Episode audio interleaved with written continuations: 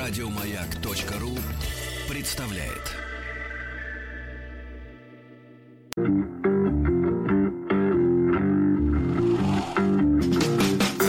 Сергей Стилавин и его друзья. Четверг. Кавердей.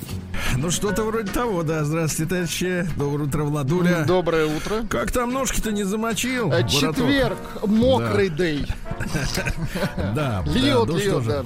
да. Льет хорошо у нас, это правильно, замечательно, вода.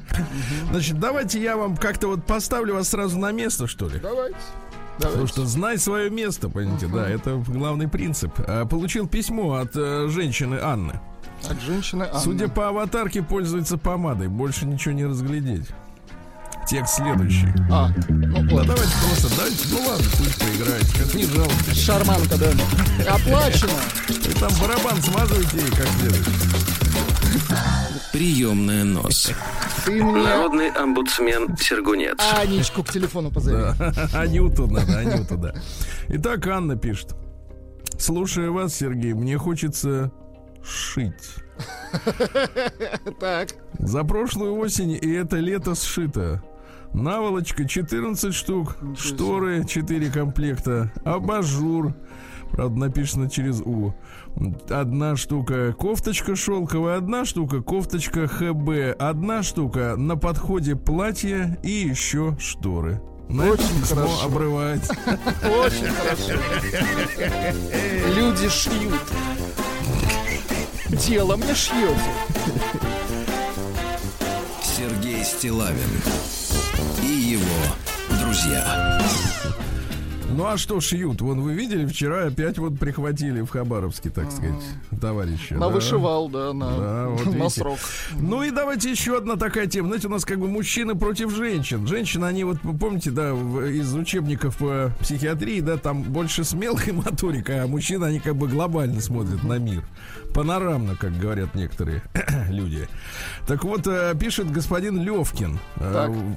Правда, подпись такая, Владимир М, но, в пис- но почта подписывается как Левкин. Ну, в общем-то, как знать, как на самом деле, неважно.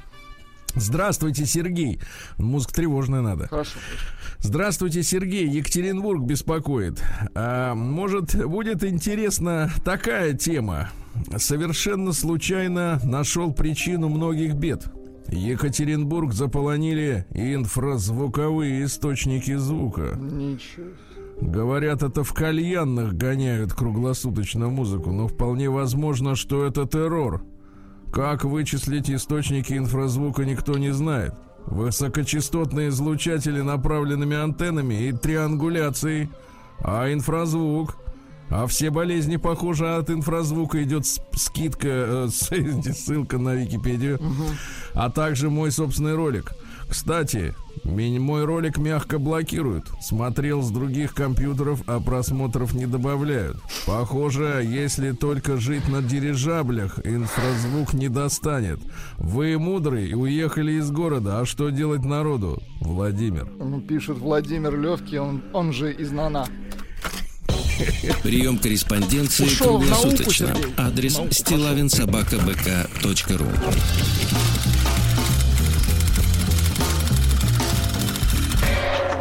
Фамилия Стилавин 2 Л. Ну и о хорошем. Вы знаете, э, наши, наши слушатели, они ждут, когда пойдут замечательные письма, так сказать, интересные, да. А про инфразвук хорошо, хорошо. Очень хорошо, да. Вот, но нет методов борьбы. Это Ну, естественно, мы только приборами его можем заметить. А приборов нет. нет приборов. Нет, понимаешь, ну, у вот ученых есть, у нас нет. Ученых есть, так они, видно, и пуляют ученые. Возможно, У кого прибор, тот и кор- король. Да, ну, Давайте называть вот учеными любого человека с прибором. Вот как только появляется прибор в руках у человека, все, он ученый. да, в общественном месте нехорошо, если у человека прибор. звучит нехорошо, могут вывести. Вместе с прибором, требует лаборатории. А, заголовок. Это письмо женщины. Но не мне, а просто вот прислали, Ну, прислали, значит, так сказать, аудиторию. Как убедить парня оформить квартиру на меня? Хорошо, давай- давайте. Я говорю, вот женщины, они более практичны. А, Женские более лайфхаки, Да, отлично. потому что мужчина думает, как бороться с инфразвуком, а в это время у него отжимают хату, понимаете? Давайте. Скоро у нас свадьба, но парень со своими родителями в понедельник оформили квартиру на его имя. Меня это не устраивает. Квартира в новостройке, строительный вариант без ремонта. Мои родственники тоже готовили денежные средства вложиться в квартиру, чтобы и у меня была одна вторая. Так где так до сих пор дробями-то натуральными орудуют? И ремонт по возможности. Но мама парня... Слушайте, они уже муж с женой, а этот все парень, да? Мама парня. Так, Но мама пар... Вы, вы когда-нибудь говорили про мужчину парень? нет. Говорил, эй, мужик. Или Тебе чувак. подходит полицейский, например, скажите, где вор? Ты говоришь, вон тот парень. Такого не было никогда. Вон тот мужчина. Нет, или полицейскому ответить, «Э, извините, парень, а в чем я виноват? И сразу, И сразу, сразу, сразу найдется, да, в чем. жжение. Да-да-да. Это кто здесь парень? Да-да-да, от пороховых газов. Но мама парня, но ма- мама парня решила иначе, и они уже все оформили. Нам сказали, что наши деньги, на наши деньги мы сделаем ремонт. Можно сохранить чеки и в случае чего доказать свою долю. Я в корне не согласна. Сказала им, меня это не устраивает. Зачем это мне? Какие-то чеки собирать. Каким образом повлиять на парня? Я так разозлилась, что настроена категорично, так как не собираюсь тратить деньги на обустройство их квартиры. Вот почему люди, будущая свекровь, так себя ведут. И как вообще быть? Вот это вопрос. Это Но он вопрос ритори- серьезный, да. он риторический. Знаешь что, Милочка, я тебе так скажу. Хата — это вещь. Это такой натуральный факт. Хата нужна одному. Адрес Да, а ты, может, и стилавинсобакабк.ру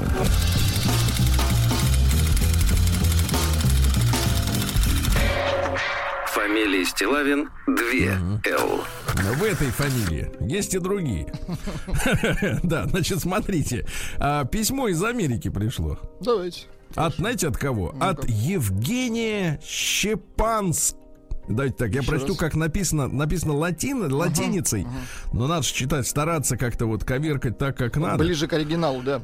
Юджин Щепанский. Щепанский. Но Щепанский это в советское время он бы был. А дело в том, что товарищ-то с центральной Украины. М, Значит, Щепанский. Хорошо. Ну так и написано, два Y в конце, дв- два YY. Значит, а, здравствуйте, Сергей и Владик. Меня зовут Женя. Мне 38. Родом я с центральной Украины. Но более 15 лет живу в США. Слушаю вас в подкастах каждый день, кроме выходных. На выходных они не Вас выходят. нет. Да. За рулем своего трака где-нибудь. В, трак это грузовик. Ну, большой. Да, Мгм. Трака где-нибудь в Вест-Вирджинии, дорогой Юджин, пиши западной. Вот, или родном для вашего американина. Ohio. М, Поскольку работаю дальнобойщиком уже три с половиной года. Работа эта стабильная, все еще хорошо оплачиваемая, даже в такие тяжелые времена для Америки, как сейчас. Так вот, история. Произошло это лет 5-6 назад, еще когда я жил во Флориде, а сейчас я в Иллинойзе. Познакомился я с молодой девушкой, немногим за 20, на сайте знакомств. Родом она из Эстонии, но русскоговорящая. Переписывались всего пару дней, потом созвон и, как положено, приглашаю ее в ресторан. Говорю, мол, выбирай, какой тебе больше нравится. Она выбрала совсем недорогой китайский, ну, впрочем, это не важно. И я уже еду за ней забирать ее у ее квартирного комплекса. Жарко, впрочем, как обычно в Центральной Флориде. Она одета, внимание, Так. она одета в джинсы, футболка и джинсовый пиджак. Ну, мы поехали. Поужинали, и я приглашаю ее к себе домой. То ли фильм посмотреть, то ли показать фотки. В нарды сыграть. А, да, нет, то ли показать фотки. Я не помню, это не столь важно, пишет Юджин. Я без задних мыслей. Человек я вполне адекватный, приставать бы не стал, просто знаю, что девушкам обычно очень интересно, например, где парень живет и как. А мы совсем рядом-то и жили. Она согласилась. Тут, Владик, надо немножко Давай. подсгустить, подсгустить наш киселек-то. Да, давай сгустим. Она согласилась. Приезжаем, а кондиционер-то выключен. Ай-яй-яй. Кто ж будет электричество жечь, когда дома никого, правильно? Так. Включаю, вот, э, так сказать, его в квартире очень жарко. Ну, я и говорю, что, мол, жарко. Может, сымешь что-нибудь? Я подумал про то, что ее пиджачок-то можно и на стул повесить. Ну-ка, куртку сыми, вот так говорят. Да, и тут она замешкалась, Владик, а тут можно тишина полная. Так. Ответ. И тут она замешкалась на пару секунд и говорит, я, пожалуй, сниму носки. А это ход конем. Спорю, никто не догадался, правильно? Ни одна живая, как говорится, э, налоговая душа. Ни одна. Значит, я, пожалуй, сниму носки. А снимает, снимает носки и бросает в ванную комнату зачем-то. Занавес. Теперь по скриптум. Ну так вот, пишет Евгений. В общем, посидели, она снова одела носки. Надела, так. Кстати, это тоже важно, посмотреть, насколько у женщины все там ухожено. Ну что если неряха, так у нее облупилось там все. С другой стороны, а почему не снять носки, вот если вы приглашены в гости, Сергей? Да, вот э, действительно. Вы входите к людям, да? Нет, и начинаете снимать. Говорит, Я бы на месте- Секундочку, я сниму носки. Да. Носки снять, конечно, да, что, хорошо. Так.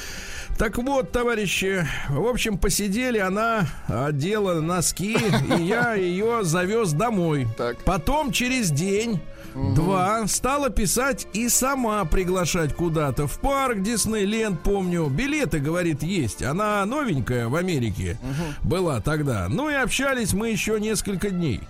Но я как-то в разговоре сказал, что гражданства американского еще не имею. И тут-то и началось. Она возмутилась, мол, как-то так. Десять лет живешь тут. И я понял, что ищет себе, так сказать, мужа с документами. Еще через какое-то время мы перестали общаться, и не знаю, как там у нее все сложилось. Вот такая вот история, ребятки. Вот, раньше всегда с удовольствием американина вашего слышал. А мы тоже слушали Ну, раньше. с удовольствием кстати, слушали, пока он не, Не начал стали. Когда был, тогда и слушали, да. Но он самый обычный америкос, они такие тут все. Вот, он не шпион, не переживайте. Значит, дорогой Евгений, стопроцентный шпион. Когда я услышал интервью Керби, значит, местным, э, значит, обозревателем, которые его спрашивали, скажите, Керби, Так. а что вот ваши протесты вот эти вот в Америке и поджоги, и, у- и у- теперь уже и убийства, они же на выходных устроили Да, да, бойню, да, там, человек ужас- 30 ужас загасили. какой-то, да, да. Да. Так вот, э, а он такой, не-не-не-не-не, это все случайно. Тут-то я и понял, вскрылся шпион по полной. Юлит. Ага, вот и все. Вот так вот. Прием корреспонденции круглосуточно. Адрес стилавинсобакабк.ру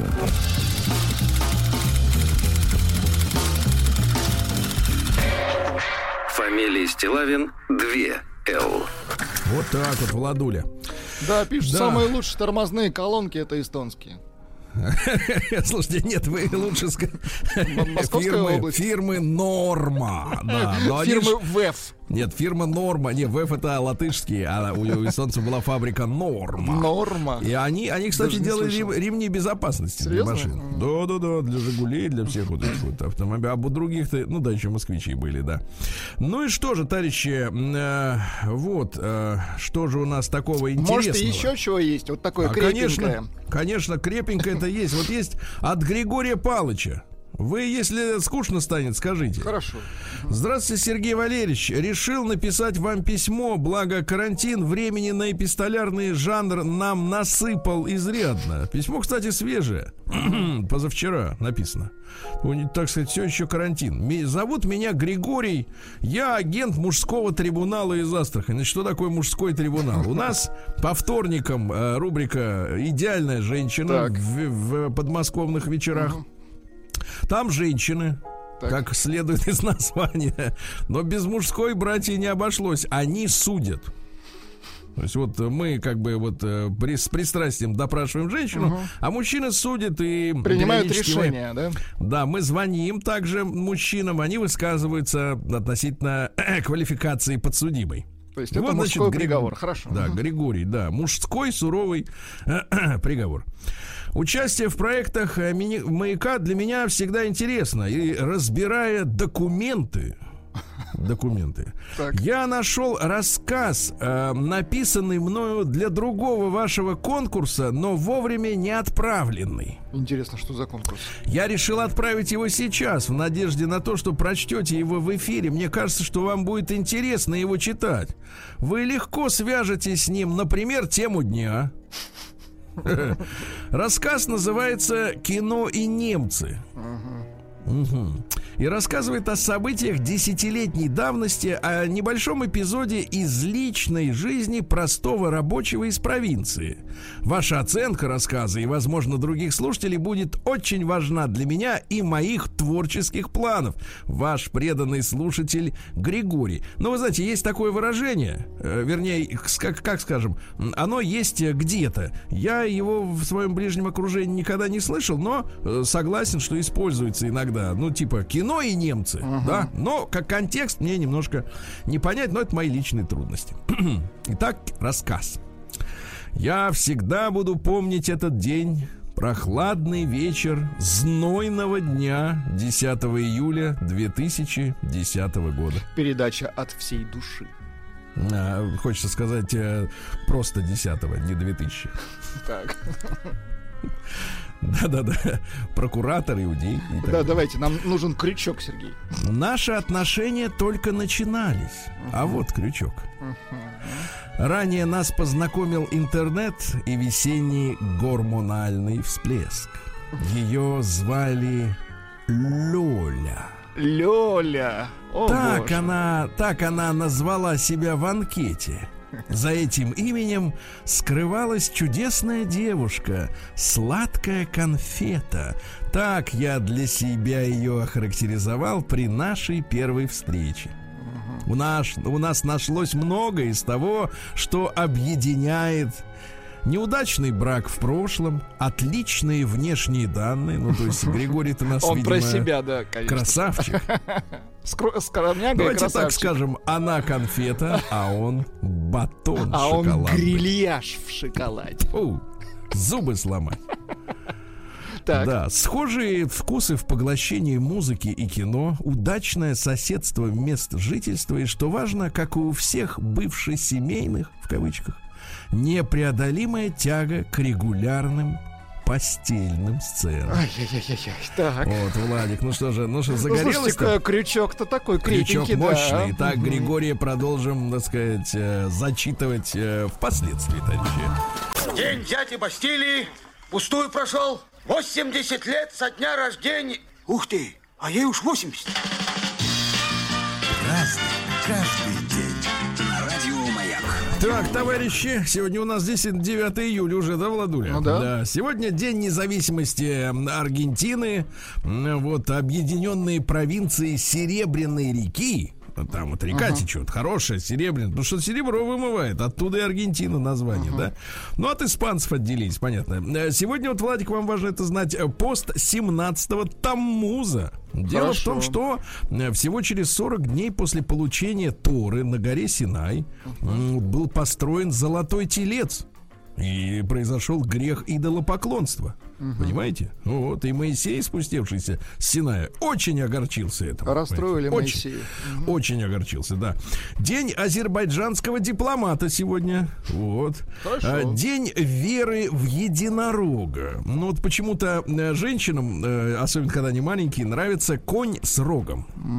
Вот почему? Ну, до- у А, доктора Добина надо спросить, что оз- обозначает рок. Да, да, Э, да. Причем символизирует, я понимаю, что единорог еще является автором радуги в- во время специфических каких-то эмоционов, да.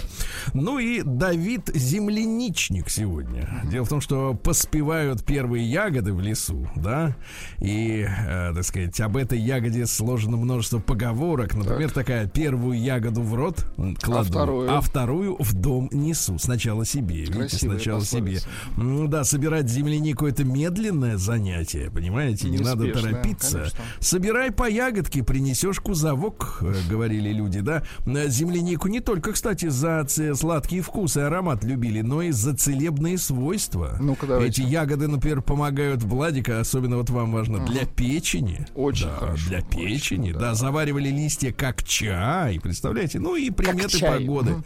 Если был дождь в этот день, то означало, что все лето до сентября будет мокрым. Но все уже сломалось, товарищи, приметы не, Не работают. работают. Праздник каждый день. Друзья, вот некоторое время назад э, была новость э, для всех, кто побывал в Праге, а я, мне кажется, там все бывали, ну, из тех туристов, ко- которых есть загранпаспорта, да, вот, э, п- п- говорили о том, что на Карловом мосту через Волтаву, Так. есть такая там река, вот, там, соответственно, накрывали стол в честь победы над коронавирусом. Ну, длинный такой мост, он широкий достаточно, там только пешеходный, там машин не ездит. Ну и вот в этот день, в 1357 году, король Карл IV заложил этот мост. То есть, говорит, будем строить здесь, да? Вот. А, ну, а, соответственно, Карл чем еще занимался? Он в Чехии разводил виноделие. Ну, как вы видите, не прижилось, да? По-прежнему хлещет э, пивас. Пиво, да, прижилось да, да, да. немецкое. Мгм. Ну и рыбное хозяйство. Появился знаменитый чешский карп при нем, Да, да. да. Но не знаю, это же речная рыба, она же это пахнет чем? Дном. А, Вот, днищем. А, В 1577 году Томас Уэст, это 12-й барон Делавер, 12-й, запомните, да? Один из основателей поселения англичан в Виргинии. Э, Вот, э, ну что, какая история? Построил два форта, перестроил городок, потом на следующий год вернулся в Англию, да, и вновь его отправили в Америку, а по пути он, к сожалению, помер и похоронен был где? В море, в море, вот так. Сегодня в 1722 купцы Затрапезные, это фамилия, а, основали одно из первых в России современных предприятий, ну, на современный лад, да, Ярославскую мануфактуру. Это Хорошо. ныне Ярославский комбинат технических тканей. Ну, вот, а что значит техническая ткань? А вот, например, какой-нибудь там... Какой-нибудь этот, э, брезент. Молодец. Молодец. Хорошо, не сказал бронежилет. Да. ну хорошо. Так вот, сегодня что у нас? В 1733-м торжественно освящен Петропавловский собор. Вот, понимаете? Да, да, да, да, да. И многоярусная колокольня, и золоченый шпиль. Ну что я вам рассказываю, все знаете прекрасно, да. Э, В 1751-м э, Николай Петрович Шереметьев родился. Это наш граф. Организатор э, странноприимного дома, так тогда это называлось, в Москве это ныне больница имени Склифосовского, да. Ну вот, а в детстве он был любимым товарищем царя Павла Петровича, А, понимаете? Дружок его был. Хорошо добыть э, другом царя, если того, правда, так сказать... э, Тот э, недолгожитель, не- вы хотите Не сказать. контрапупит, да. Э, Вот, а выстроил театр в Останкино, э, крупнейший крепостной театр того времени. Вот, ну и, в принципе, и неподалеку место, где много развлечений виртуальных, да, Да чего, молодец. Да-да-да. А в 1762 свергнут был в этот день Петр III в пользу его супруги Екатерины II. Вот помните такой, да, Петр III? бра- Братья его. А потом его прирезали, да, вот э, на прогулке прирезали. И говорят, геморрагическая лихорадка. Говорят, подскользнулся он прям и прям на кинжал раз двадцать. Да, вот так вот, да.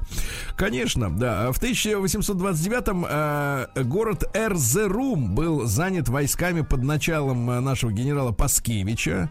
Вот, правда, уже в сентябре эту территорию пришлось султану турецкому вернуть, да. Но пока был наш, туда приехал Пушкин. И успел, как говорится, с натуры зарисовать в своем Взглянуть. э, путешествии в Варзрум. Э, Оригинальное, как говорится, название. А в шестнадцатом году, во время Первой мировой войны, город э, с апреля 16 года до лета 17 был занят русскими войсками. Ну, а потом, к сожалению, Российская империя, да, была взорвана. Ну, и, соответственно, пришлось оттуда опять уйти. Вот так, во второй раз уже. В 1845-м Джордж Дарвин, английский астроном, второй сын Чарльза Дарвина. То есть Так вот, один э, этот э, этот, ботаник, знаешь, второй Нет, астроном. а второй астроном, да, он говорит, мне вот это мелко все заниматься там этой Ничего корнями этими всеми, да. Я Мгм. буду в космос смотреть. И выдвинул гипотезу, которая и сегодня является опорой нашей, Владули, нас, от альтернативщиков. Так, так, так. Дело в том, что э, он сказал, что Луна была прежде куском Земли. Но вырвана некими силами из чрева ее. Понимаешь? Вот. И Дарвин, вот этот Дарвин, предположил, что наклон земной оси это результат действия приливов на подвижные части Земли. То есть внутри Земли есть механизмы подвижные. Понимаете? Вот так вот, да. А сегодня у нас Фридрих Адлер это э, теоретик австромарксизма. Да? Это как? Вот есть, э, есть афроамериканцы, а есть австромарксизм. Да, в 1800 Афромарксизм. Афромарксизм это наше скорее, да-да-да. Когда там помогали становиться, так сказать, дружественным режимом, да. Ну что он говорил, местное самоуправление надо поднимать, да, потребительские кооперативы, вот, и надо бороться с концентрацией капитала в банках, потому что ничего хорошего, они дел- думают только о прибыли. В общем, п- здоровые мысли Взять и раздербанить, да? Да. В 1887-м английский фабрикант бумаги Джон Диккенсон, а вот откуда зараза-то пошла, смотри, у него не, не шли продажи бумаги. Так. И тогда на встрече, когда они сидели в ресторане на встрече, они же все так, так встречались. Вот- Закусывали, так? вот эти вот, знаешь, заседания, которые начались там, наверное, после уже Второй мировой войны, когда там в зале все сидят чинно, да, причем вода только у тех, кто в президиуме, заметьте. А эти, которые в зале, они насухо сидят. Просто кто с чем пришел в желудке, тот и сидит. А раньше, да, в 19 веке люди собирались в ресторанах, да, чтобы у каждого было нолито, и да. Так вот он на этом торжественном обеде э, производителей бумаги впервые представил бумажные салфетки. А, Мы, говорит, вот так поднимем продажи. Мы вот так начнем продавать да, да, да, да, да. Не надо стирать. Вы об, обутерся и выбросил. Вот и все, да, да, да. Ну что же, сегодня Барбара Картленд родилась в 1901 году. Это английская писательница, которая в книгу рекордов Гиннесса попала как самый преуспевающий английский автор. Она написала 723 книги. Ничего ребята. себе. 723 миллиарда экземпляров. Это только на английском языке. Ну Вот. Но сюжет один из, одного из романов следующее. Давайте. Молодая девка, э, девица, Девица, влюбляется в мужика, в Логично. аристократа. Значит, э, их отношения Разоряет мешают. его. Нет, Так. нет, любовные, политические и шпионские интриги. Так. Вот, а в конце свадьба обязательно. Итак, 730, Слушайте, сколько? 700 раз вот такое 730, пшено. минуточку, 730, 723 раза. Вот так вот. Ну, а женщинам нравится, когда в конце свадьба. Да, может читать все, что угодно, даже фантастику. Да нет, можно даже про то, как устроен станок с. ЧПУ. Главное, что в конце свадьба. А, Про 1900 недра Земли, но в конце свадьба.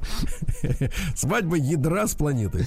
Вот. В 1908 году Джордж Эдвардс, э, английский авиационный инженер, конструктор, один из разработчиков Конкорда, помните, да? Да, да, да. Который летал очень-очень быстро. Значит, какие проблемы у этих самолетов? Значит, э, смотрите, дело в том, что а, поскольку летал он все-таки не так высоко, как, например, э, э, космические корабли, да? Так. Но, но почти так же быстро, ну, почти. в Но он быстро летал, да-да-да. Да-да, так вот, э, из-за соприкосновения с воздухом происходит нагрев обшивки. Ничего себе. То есть из-за трения даже с тем разряженным воздухом, который на высоте там 10 тысяч, кило, 10 тысяч метров, все равно горячо, да? И представляете, а, при скоростях вот проектных около 350 градусов, ребята.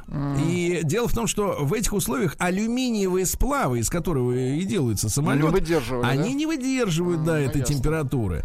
А, Пришлось снижать скорость, потому что он мог летать и быстрее, но греться начинал, зараза. В итоге, а, значит, летал он в полтора раза медленнее, чем вот на предельных скоростях. Там нагрев 127. Но тоже, извини Ну, меня, тоже можно нагрев, конечно. картофель жарить по полной программе, да. Так вот, стекла иллюминаторов э, нагревались до такой степени во время полета, что могли обжечь даже на расстоянии. Представляете, то есть вот ты сидишь себе. рядом, посмотрите, ой, какое облачко, раз, а брови уже дымятся. Вот. И примерно такие же, кстати, ограничения справедливые для нашего Ту-144. М, Вот американцы проектировали свой Боинг такой же, 2707. И были вынуждены использовать другие материалы, например, сталь и титан. Вот, ну и дополнительная проблема заключается в том, что а, материалы, они же не просто греются, они расширяться начинают. Вы понимаете, да? Вот как вот, например, стыки рельсов устроены, да? Вот вы же вы же помните эту историю, да? Что а, зимой а, трамваи стучат а, сильнее на стыках. Почему? Потому что от мороза сталь скукоживается, И они и швы вот эти расширяются. А на жаре наоборот, так сказать, и сталь друг к другу примыкает. Так, а с самолетом, представляешь, он там летит. Слушай, а ракете как жарко? Ой, Тут тяжело. вопрос возникает, Владь, почему бомба не взрывается, пока летит? И там же жарище. Она же практически горит. Пекло. Да. Да, она горит и готова. Скорее бы, скорее бы шарахнуть по этому, по этому Вашингтону, скорее уже. Да, уже сил нет терпеть, да. А В 1909 году в Питере заложен городской училищный дом имени Петра Великого. А ныне это здание Нахимовского училища. И все этот, этот дом прекрасно себе представляют, потому что рядом с ним стоит Аврора. И некоторые даже думают, поскольку это здание покрашено в тот же цвет зачем-то, что и Зимний дворец. э, Вот, э, Что а Зимний Зимний дворец, на- дворец? на самом деле-то Зимний дворец был красного цвета Да, в оригинальном, да. Так вот, они думают, что это вот прям вот он стоял напротив окон и расстреливал временное правительство. На Напрямую, деле, да. Зимний дворец на другом берегу, да. Ну и что у нас еще сегодня интересного? И Дональд Рамсфельд родился, помнишь? С Рамсфельдом там, знаете, вот И связаны звучит многие... он так же. Да-да-да, связаны мно- многие скандалы. И тут, если послушать альтернативных ученых, так Рамсфельд, он во главе всемирного заговора стоит. Да-да-да-да-да. Чуть ли не до сих пор, кстати говоря. До сих пор стоит. До сих пор стоит. День дяди Бастилии пустую прошел. 80 лет со дня рождения. Ух ты, а ей уж 80. Разный, Ну что же, товарищи дорогие, а в 1933 году, в этот день, а, Зинаида Михайловна Кириенко родилась. Замечательная киноактриса, красавица, да. И, и судьба человека, и Тихий Дон, и любовь земная, да. М, Да. А В, в тот же день Лем Германович Климов, замечательный кинорежиссер. Один только фильм «Иди и смотри, чего стоит». да? Кстати, кстати, вот что интересно и что важно, мы продолжаем с вами продавливать эту идею, да, о том, что художник должен сначала попробовать, э, так сказать, жизнь обычного человека, а не сразу бежать со школы в театральный вуз и закрываться в бизнес-классе, понимаешь ли. Жизнь от всех. трудового люда, согласен. А Илем Климов, он что? Окончил в 57-м Московский авиационный институт. Работал инженером-конструктором на одном из заводов. Э, Кстати, сотрудничал одновременно с молодежной редакцией Всесоюзного радио. На Вот так вот, да. И вот, вот так вот человек, да. Ну и, кстати говоря, первый фильм его это «Добро пожаловать» или «Посторонним Это вход воспрещен». Шедевр, да. Так что вот такой, вот такие люди, понимаешь, вот так, да. Дальше, что у нас? В 38 году э, в магазины Великобритании поступили в продажу 35 миллионов противогазов. Ну вот впервые общественному, Поздравляю. так сказать, об- обществу предложили купить военные Для средства дома, за, для семьи. Да, за свои деньги. Если, как говорится, не будет брать, включим газ, да. вот. В сороковом году Сева Новгородцев родился. О, боже. Ну, Всеволод Левинштейн. Да, Сева, привет, дорогой. Так вот, родился он в семье в Ленинграде, в Ленинграде в семье капитана дальнего плавания, да. Который, вот, видимо, и- и привозил ему музыку и заграничную. все вроде, все вроде было хорошо, все было хорошо, да. М, Поступал в Московские театральные институты, но не взяли. Тогда поступил в высшее инженерное морское училище. Э, Вот. Потом пере- пе- переехал папа в Эстонию. А Вот из-за инцидента с севшим на мель кораблем, в результате которого потерял должность. Ну Вот. Ну а последняя эта судьба Севы, она такая достаточно печальная, потому что он там несколько десятков лет платил за маленькую квартирку в центре Лондона. А в итоге его поперли с BBC. И квартиру платить пришлось нечем. а, Ага. отдать, да, и Жесть. перебрался куда-то в какие-то в какие-то В сарай. м, да. А Бон Скотт родился. Да вы что? Да, О, боже. он. Да, класс. Работал тоже вот шоферюгой в Аделаиде. Да. Это он же австралиец, правильно? Мгм, да-да-да. Да-да. Работал шоферюгой, впервые встретился с членами группы, они тоже тогда не знали. Они Да, тоже вот. шоферили, да? Да, они голосовали. Нет, парнишка, подкинь. А, певец как-то сказал, что не умрет, пока не станет знаменитым. Вот э, а время Стал сколько уж. и... Да-да-да. Вот. Ну и вы знаете, что судьба-то тяжелая, потому что после длившейся всю ночь пьянки захлебнулся рвотой. Да это и ужас, было ему конечно. 33 года. То есть стал знаменитым и сделал, как обещал. Да-да-да-да-да. Сделал, как обещал. Но Да, да. Да, В шикарная, 50-м году, о, сегодня юбилейчик, смотрите, намечается. 70 лет Виктору Федоровичу. А что за Виктор Федорович-то? Ну-ка. Вот, да-да-да. Янукович Виктор А, Федорович, Янукович, да. Был он у нас и газовщиком металлургического завода, и автослесарем, и механиком автопредприятия. И говорят, была у него кличка Хам, якобы. Якобы. Я не, не утверждаю, да-да-да-да. Цитаты следующие, мне нравятся цитаты. Значит, он в 2010 году на совещании с правоохранительными органами возмущался тем, что наркотики можно купить по интернету. И назвал это следующим образом. Это бандитизм с офисным лицом. Нет, это удобно. Да, да, дальше, значит, смотрите, значит, кого поймают, тот будет сидеть, тоже хорошее выражение. И вот, значит, соответственно, на одном бизнес-форуме э, такая речь у него была. Я знаю, что есть взгляды здесь скептические. Я даже вижу по лицам сейчас. У меня, знаете, зрение на 360. Вы ул- улыбаетесь, сидите, а я скажу так: вышибать будем, вышибать. Вот кто только попадется под кулак, только брызги полетят. Никакой пощады не будет. Никакой. Попал, стоишь на пути развития экономики, собираешь коррупционный налог, только попадись. Попалась рука, с головой оторвем. Руку с Ну, головой. прекрасно, прекрасно. М, Том Хэнкс родился сегодня, мужчина, да? Замечательно. Лучше, лучше чувствовать себя хорошо, чем хорошо выглядеть. Да, ну тоже хороший мужчина. А беда в том, что вероятность создать по-настоящему удачный фильм очень мала. Он ведь делается трижды. И каждый раз совершенно независимо. Сценаристом отдельно, на съемочной площадке отдельно и в монтажно отдельно. Он то, есть, прав. то есть никто ни в чем не виноват. Ну, понятно, поэтому большинство и получается такое туфта. В 59 году Марк Олманд родился. Марк Ну-ка, дай-ка Олманд нам. есть у нас, да. Красится, да? Синтепоп, понимаешь ли. Нет, я на вопрос отвечай. Красится? Да откуда я знаю, спросите у Марка. Да Марк Колман, ну ты чё? Ну, наверное, красится. красится. Ну, губы какие-то странного цвета, наверняка красится. Да, дело в том, что он, значит, э, сам-то маленький, 160 сантиметров, зато у него есть двухметровый питон с именем шланг.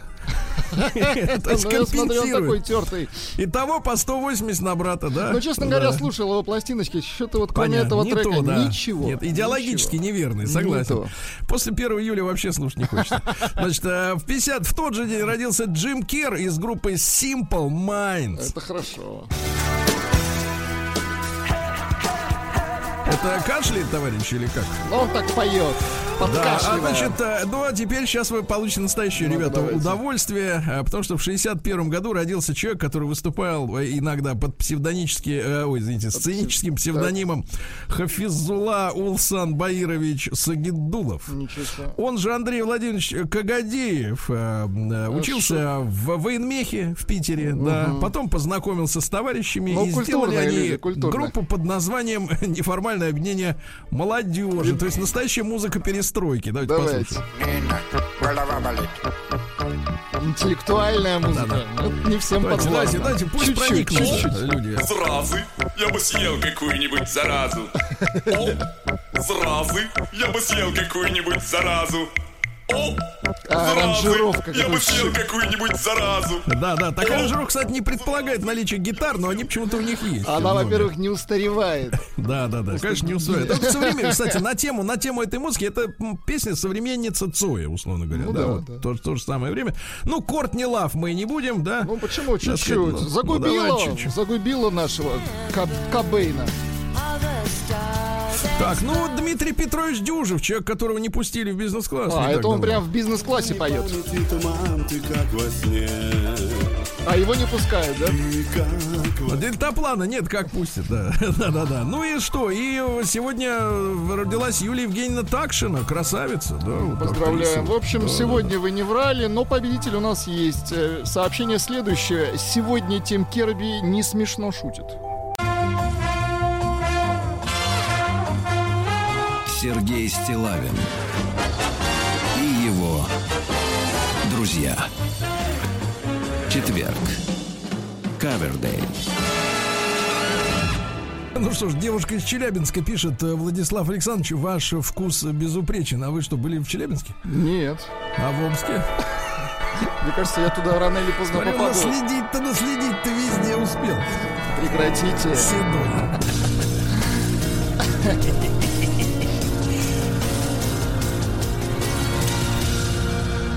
Зона 55. Ну что же, в Омске развивают новый вид туризма. Так. Это жизнь в аскетичном доме в лесу. Значит, смотрите, называется это глэмпинг. Вот есть- Глэмпинг? Да, есть кемпинги, а это глэмпинг, да.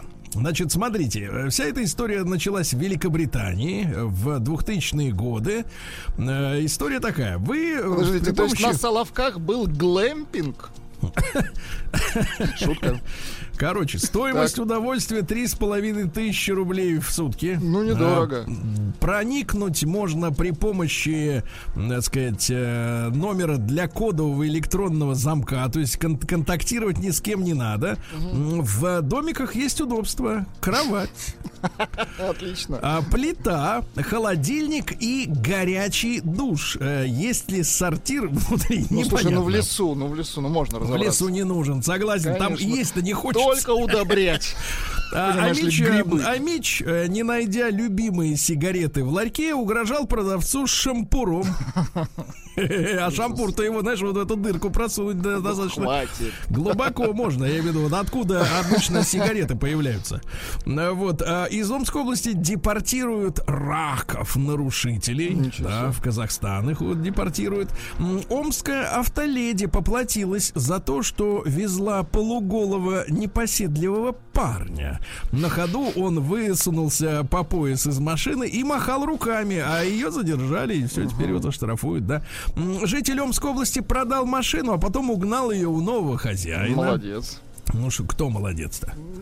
Просто кого молодец. поощряете? Прохожий, когда проходил и смотрел на это безобразие, он был молодец. Да нет, кто сидел в, соседней камере, был молодец. В Омской области задержали 38 коней с поддельными документами. Представляете? Ничего. А в Омске среди железных коней на стоянке заметили настоящего, он отстаивался ночью. Они же лошади-то, вы знаете, спят стоя. Да, естественно. Интересное дело. Как и машина, она же никуда не ложится на бок. Вот трамвай оказался самой горячей темой обсуждения генплана города. Решили, что трамвай в Омске сохранится. Это наша общая большая победа. Правильно? Трамвай в Омске. Потому Значит, что нам куда, куда слать старые-то, если не в Омск, правильно? Да-да-да. В омских квартирах, э, значит, э, которые продаются, вот, например, на проспекте Маркса. Э, Пять с половиной миллионов рублей там есть внутри сауна и копия картины Мона Лизы продается в комплекте с Ну, сауной. шикарно, а чё? Да. А новый генплан не учитывает всех хотелок о мечей по детсадам и школы. А надо хотелки-то прикрыть, при, при- Согласен, прикрутить. хотелки надо, да. Вот именно. Ну и, наконец, страшная новость для производителей и для, так сказать, а, предпринимателей, скорее, да, на омскую бутербродную Так, вот, завели дело за использование советского плаката в рекламе. ну-ка. Значит, до полумиллиона рублей. Там бутербродная Ленинградка, пишется латинскими буквами. Соответственно, она находится на углу Ленина и Ленинградской. Логично. Логично, да, логично. Так вот, там э, советский солдат. Так. Э, Вот, соответственно, это у нас проспе э, художник Моур, помните? Да-да-да. Мгм. Э, не советский, красный революционный солдат, да, вот он так тычет, а в руке у него бутерброд. А говорят, это что за, Это где что он, за ты гадость? записался, да? Да, ну и наконец, что пару сообщений буквально. В Омске 22 июля на всей территории города и области взвоют сирены, э, чтобы проверить, как воет. Да, на всякий случай. Ну и наконец, э, наконец, омский тигр Граф не хочет общаться с сыновьями, которые уродились непонятно в кого. Вот. Приходил друг семьи. Сергей Стилавин Не мои. и его друзья.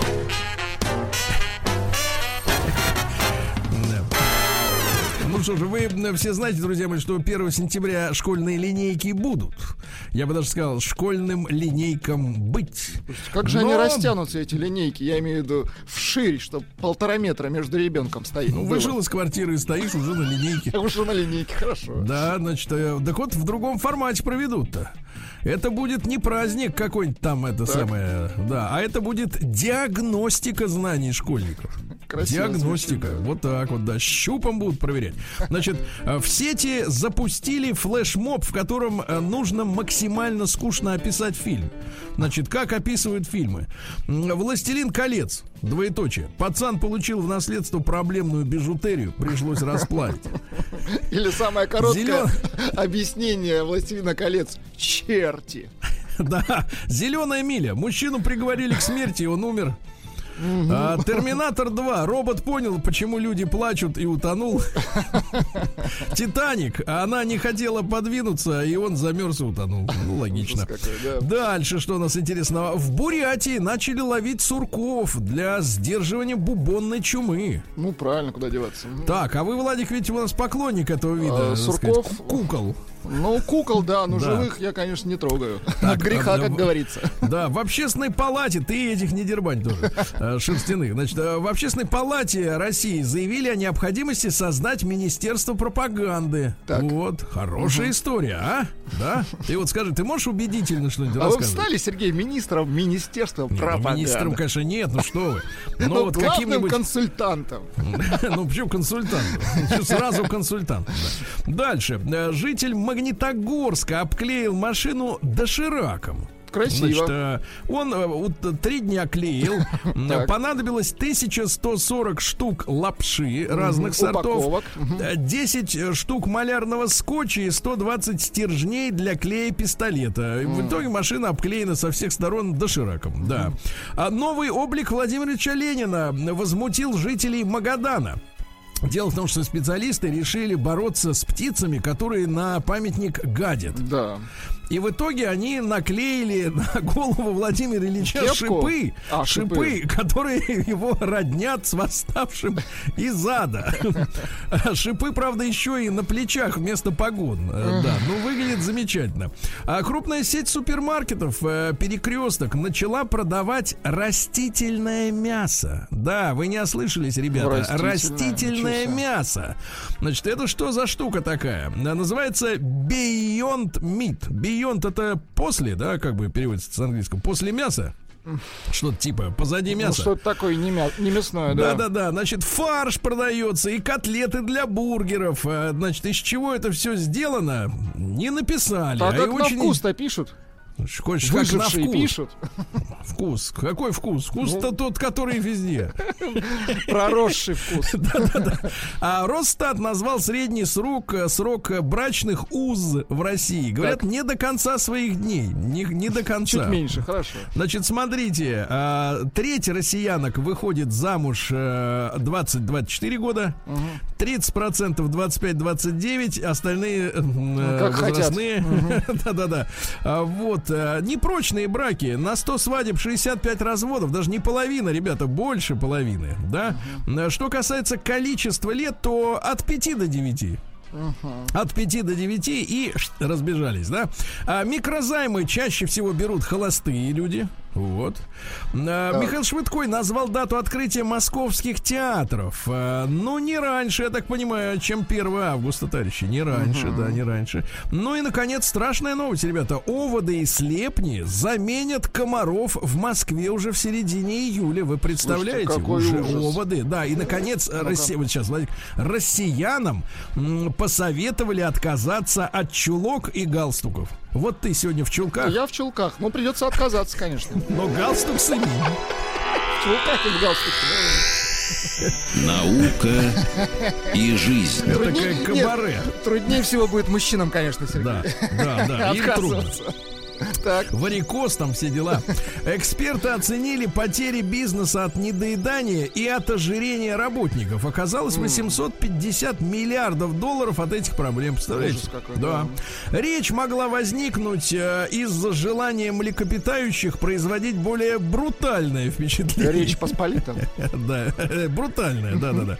Так, а ученые выяснили, что за неуверенностью в отношениях могут э, стоять определенные гены в ДНК. Да, то есть это мы не виноваты, так нас запрограммировали. Да. Вот. А, искусственный интеллект снова ошибся и удалил трансляцию с советами, потому что они обнажены и сексуально активны. Что-то тупит интеллект. Мне, мне кажется, что многие вообще решения принимаются не людьми. Ну так, в целом, да. А, морские свиньи научились делать кальян под водой. Да, хорошо. Ученый рассказал, как защититься от радиации на Луне и на Марсе. Это Ученый. Шуршаков. Шуршаков, Он так. сказал, что надо заглубиться на 70 сантиметров в грунт.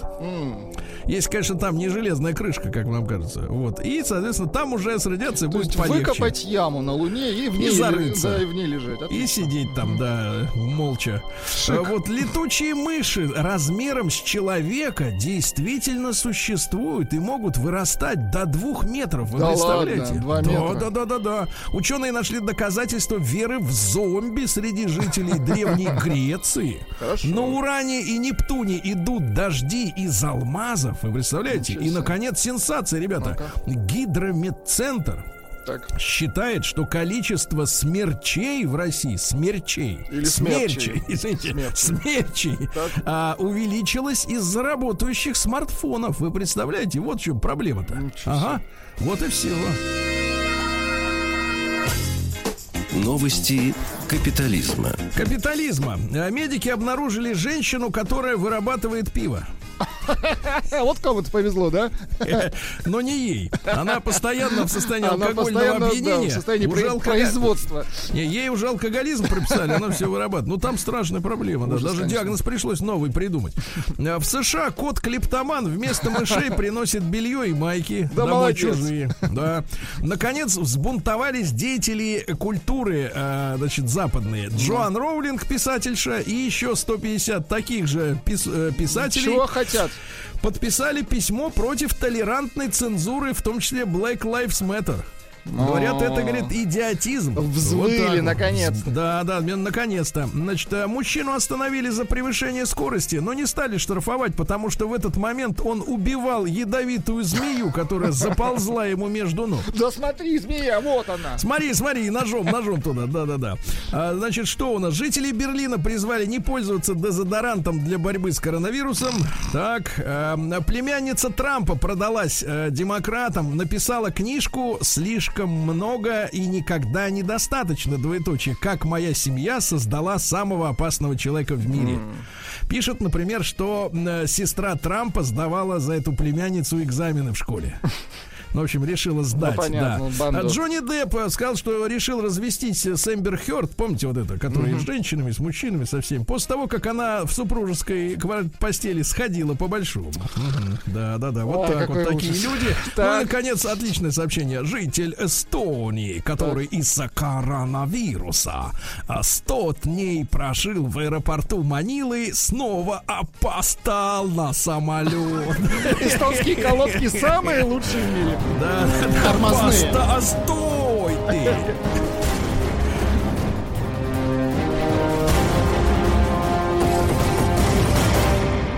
Россия криминальная. Давайте сначала о братьях наших, да? Во Львове коммунальщики нарисовали на тротуаре брусчатку, чтобы не класть настоящую. Круто. В Татарстане задержали мужчину, который пинал женщин в парке. Он объяснил это ненавистью к женщинам. Э. Штраф 5 тысяч, Владик. Ну, кстати, недорого попинать, да? На аттракцион стоимостью 5 Ужас тысяч какой. рублей, да. А житницы Нижегородской области вынесли предупреждение за прогулку с кабанчиком на детской площадке. Загадки. Кабанч, в Якутске пациент дал пощечину стоматологу за то, что его не записали на прием. Да. У вратаря Спартака Селихова украли обувь в поезде. Ну, что за он новую купит. Ну что за твари? Ну что, верните человеку, что ну. А коренные жители курортов обвиняют туристов в том, что они гадят в море. Самое невинное это вот иди, сынок, пописай в море. Ну, это правда. Нижегородские нудисты пожаловались на мешающих отдыхать на пляже геев. А по словам местных жителей, пляж всегда был условно разделен на две части для натуралов Так. и гомосексуалистов. Но теперь те озверели после 1 июля.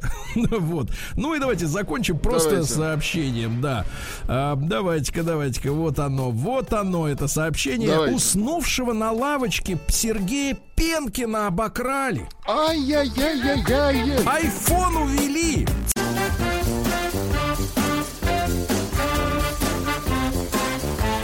Сергей Стилавин и его друзья. Четверг. Кавердей.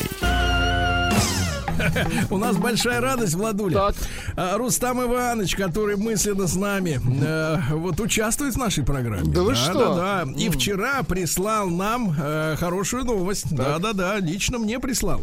О том, что россияне назвали любимую пару из литературного произведения. Ну, у нас было время, когда люди читали книги, хорошие книги, не туфту всякую, да. И там герои. И вот бывает так, что в произведении есть мужчина и женщина, да? Так вот, э, Рустам Иванович прислал, спасибо ему огромное, э, да, и оказалось, что любимой литературной парой в России Так, является мастер Маргарита. логично, да. Что значит логично? Значит, смотрите, ты не читал, что ли? Там история Логично такая, и что... популярно. Так, Давай так, при живом муже так. ходила в подвал к нищеброду, отдавалась ему там при огне, то есть это, Да, да, ну, участвовала это в, сата- сатанинских, в сатанинских полетах, произведение. несанкционированных. Давайте так, все, все там не мистическое, все наверчено нормально. Так вот, ребята, и это им очень нравится, россиянам, что вот так можно при живом муже ходить к талантливому человеку, а жить за счет этого самого, это, как его, официального лица, правильно? Вот. Вот и нравится, да? Давайте-ка мы сегодня об этом поговорим. Во-первых, э, вы действительно для вас, мастер Маргарита, любимые литературные герои. Единичка на номер плюс 7967 103 5533, это бесплатно. Отправьте цифру 1, да. Двойка нет, есть другие. Значит, есть ли варианты? А если не мастер и Маргарита, то какие литературные э, герои ваши самые любимые? Пара, да? Ну и большой разговор. А, что так нравится-то в мастере и Маргарите? Как девчонки, надо раз- разобраться.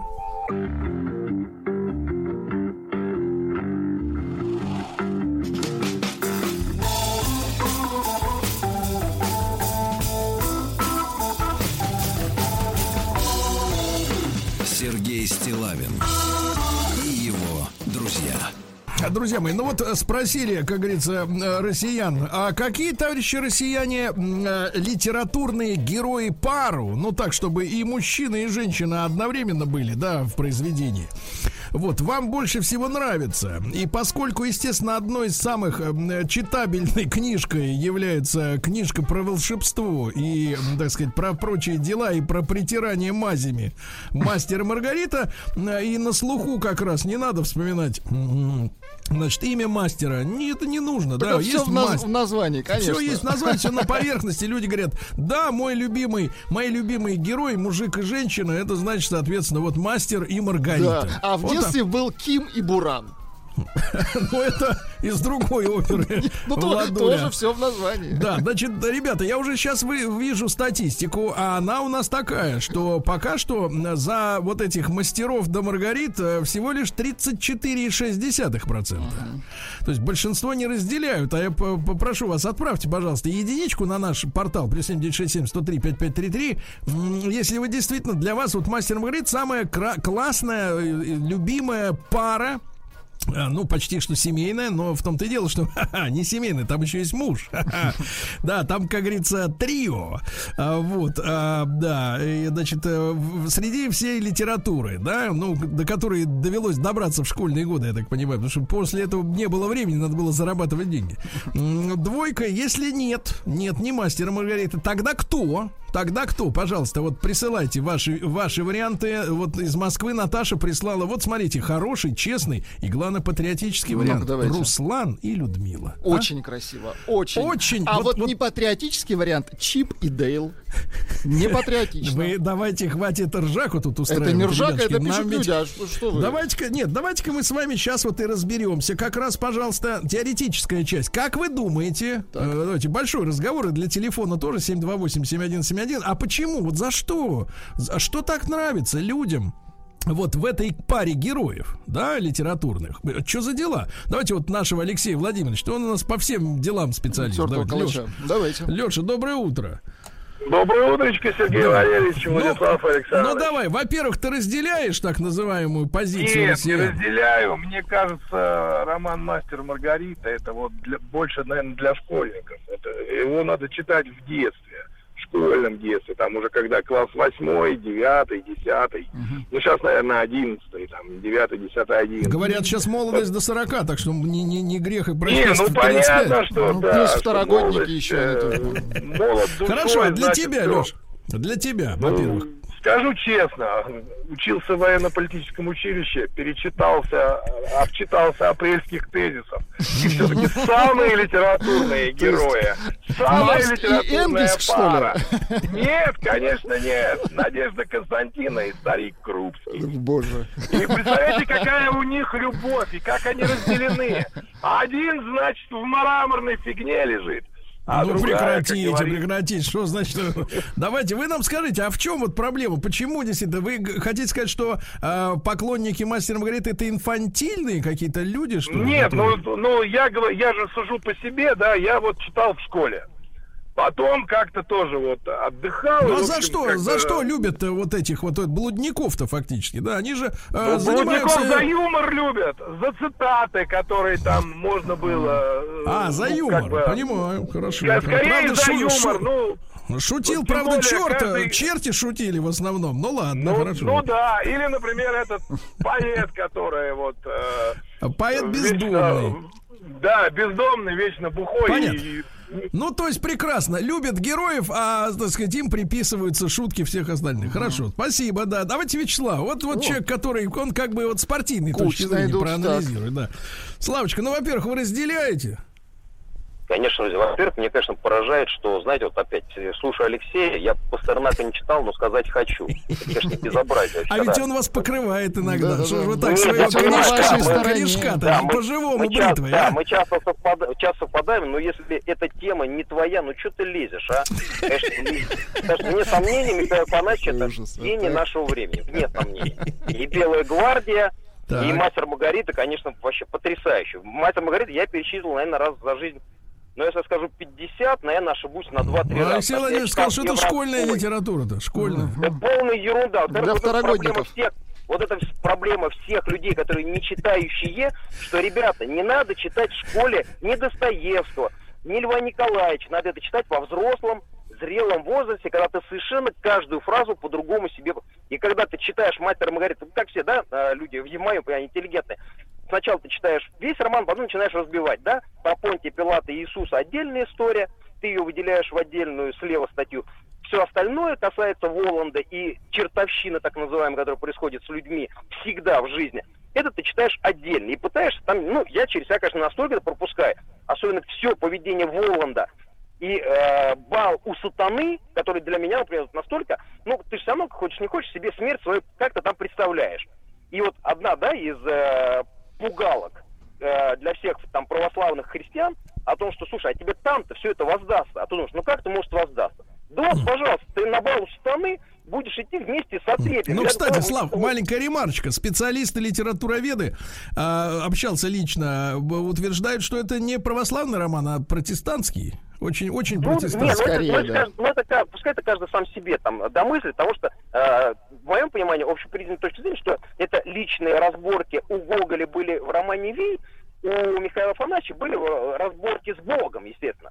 Но когда ты начинаешь Хорошо. думать, что Слав, ты такой Слав, червяк, Слав, а Да. если, если по теме, то за что, вот, э, так сказать, э, это же статистика официально, за что нравятся как литературные герои, как пара, именно, именно мастер и Маргарита? За то, что у женщины есть право на блуд? А? Нет, не за, нет, нет, за то, что... А за что? Женщина, у тебя в жизни появляется женщина, которая всегда будет рядом с тобой.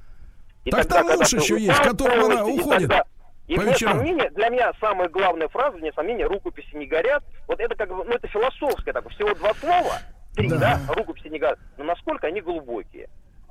Понятно. Я хорошо, обожаю, хорошо, я- Слава. Итак, Слава расправился со своим единственным А ведь так дружили, так дружили, да? Да, спихнул с поезда, брось маму с поезда. Значит, Чебурашка и крокодил Гена гениально. А, Ред и Скарлетт из «Унесенных ветров» понимаю. Значит, пишет товарищ, а, почитал опубликованную переписку между профессором, который зарезал а, свою студентку, помните? В Питере. Да-да-да. Очень интересное литературное, говорит, произведение. И не такое еще есть, да.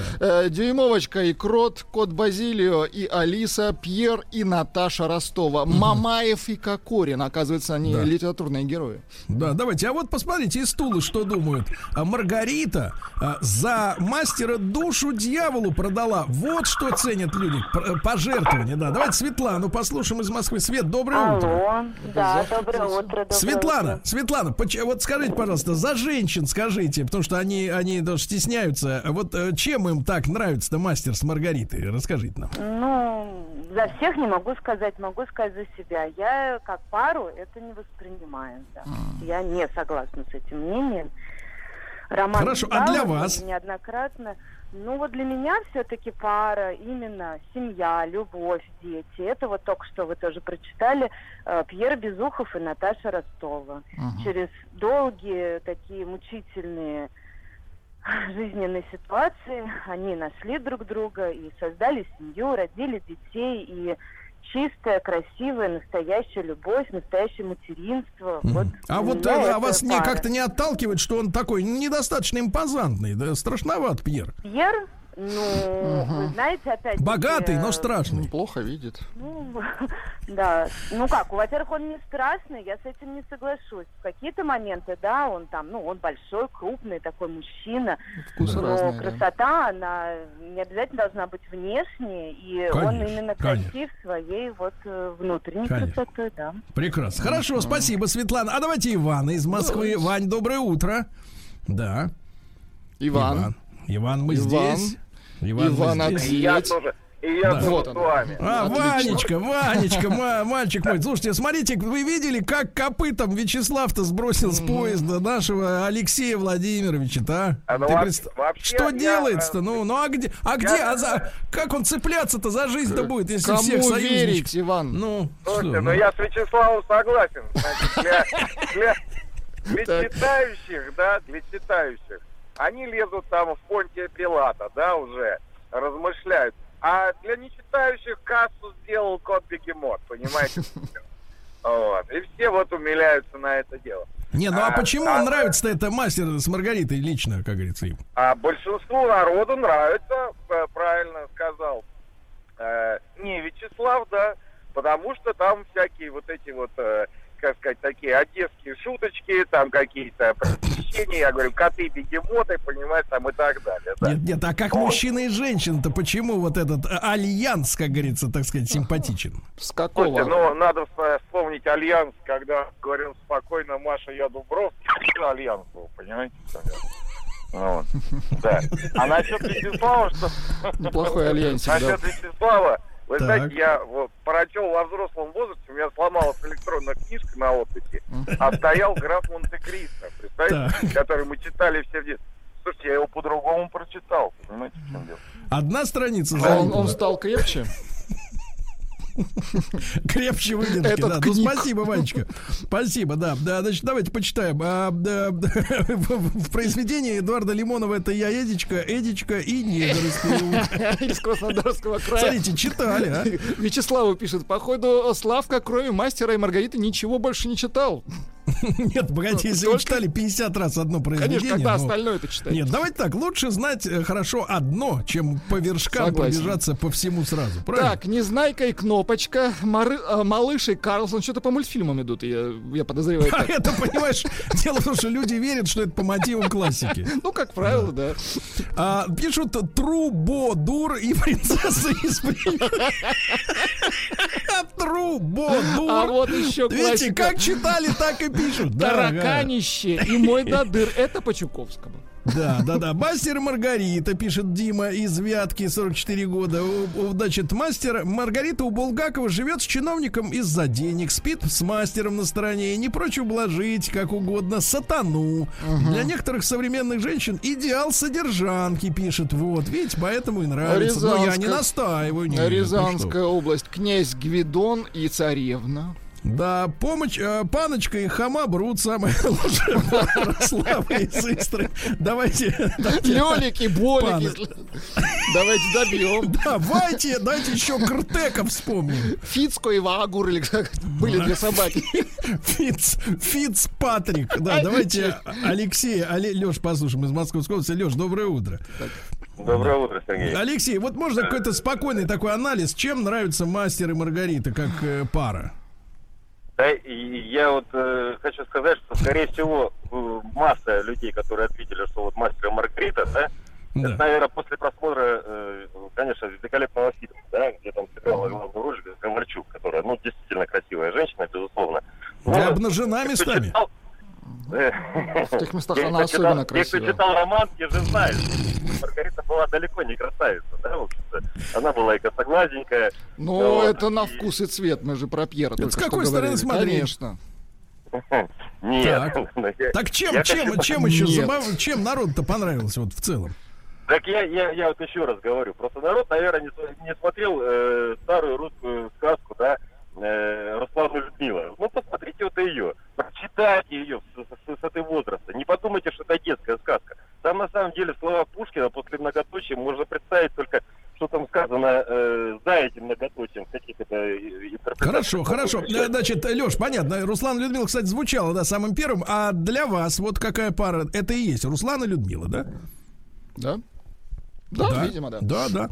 А Екатерина из Ростова пишет Герасим и Муму. Неплохо. Вот, пожалуйста, видите, как, как люди, когда закончили А вот, читать а уже. вот такой вариант. Муха и цикатуха. А? Это, оказывается, двое. двое да. Ребятушки, любимая литературная пара. Кто для вас?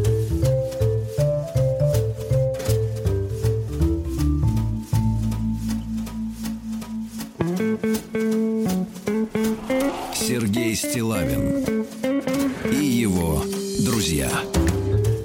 Итак, э, любимая литературная пара. Э, ну, некие люди, которые проводили некий опрос, э, утверждают, что это мастер и Маргарита. Ну, давайте вот что думают люди. Из Кемерово, например, в романе «Мастер и Маргарита» нет положительных героев, кроме бездомного. Мастер продал душу и написал псевдо-евангелие на деньги, выигранные по билету за номером 666. Маргарита, др-др-др, легкого поведения, буфетчик, осетрина второй свежести, все остальные нечисть. Жуткий роман, ни разу не дочитал его до конца. Или, например, лично меня из Ростова Катя, ей 32 года, м, еще есть время прочесть по-новому.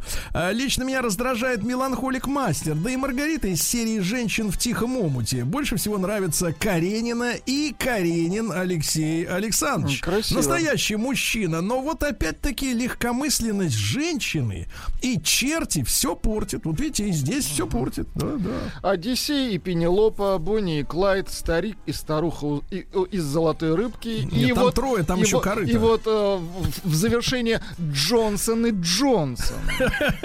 Джонсон. Да, Давайте и Проктор и Гэмбл, я понимаю, тоже еще двое.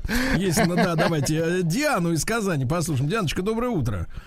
Да. Э, Да, пожалуйста, вот для вас э, самая яркая, светлая литературная пара. Ну, у меня таких много. Я сейчас даже достала всю свою книжную полку, разложила.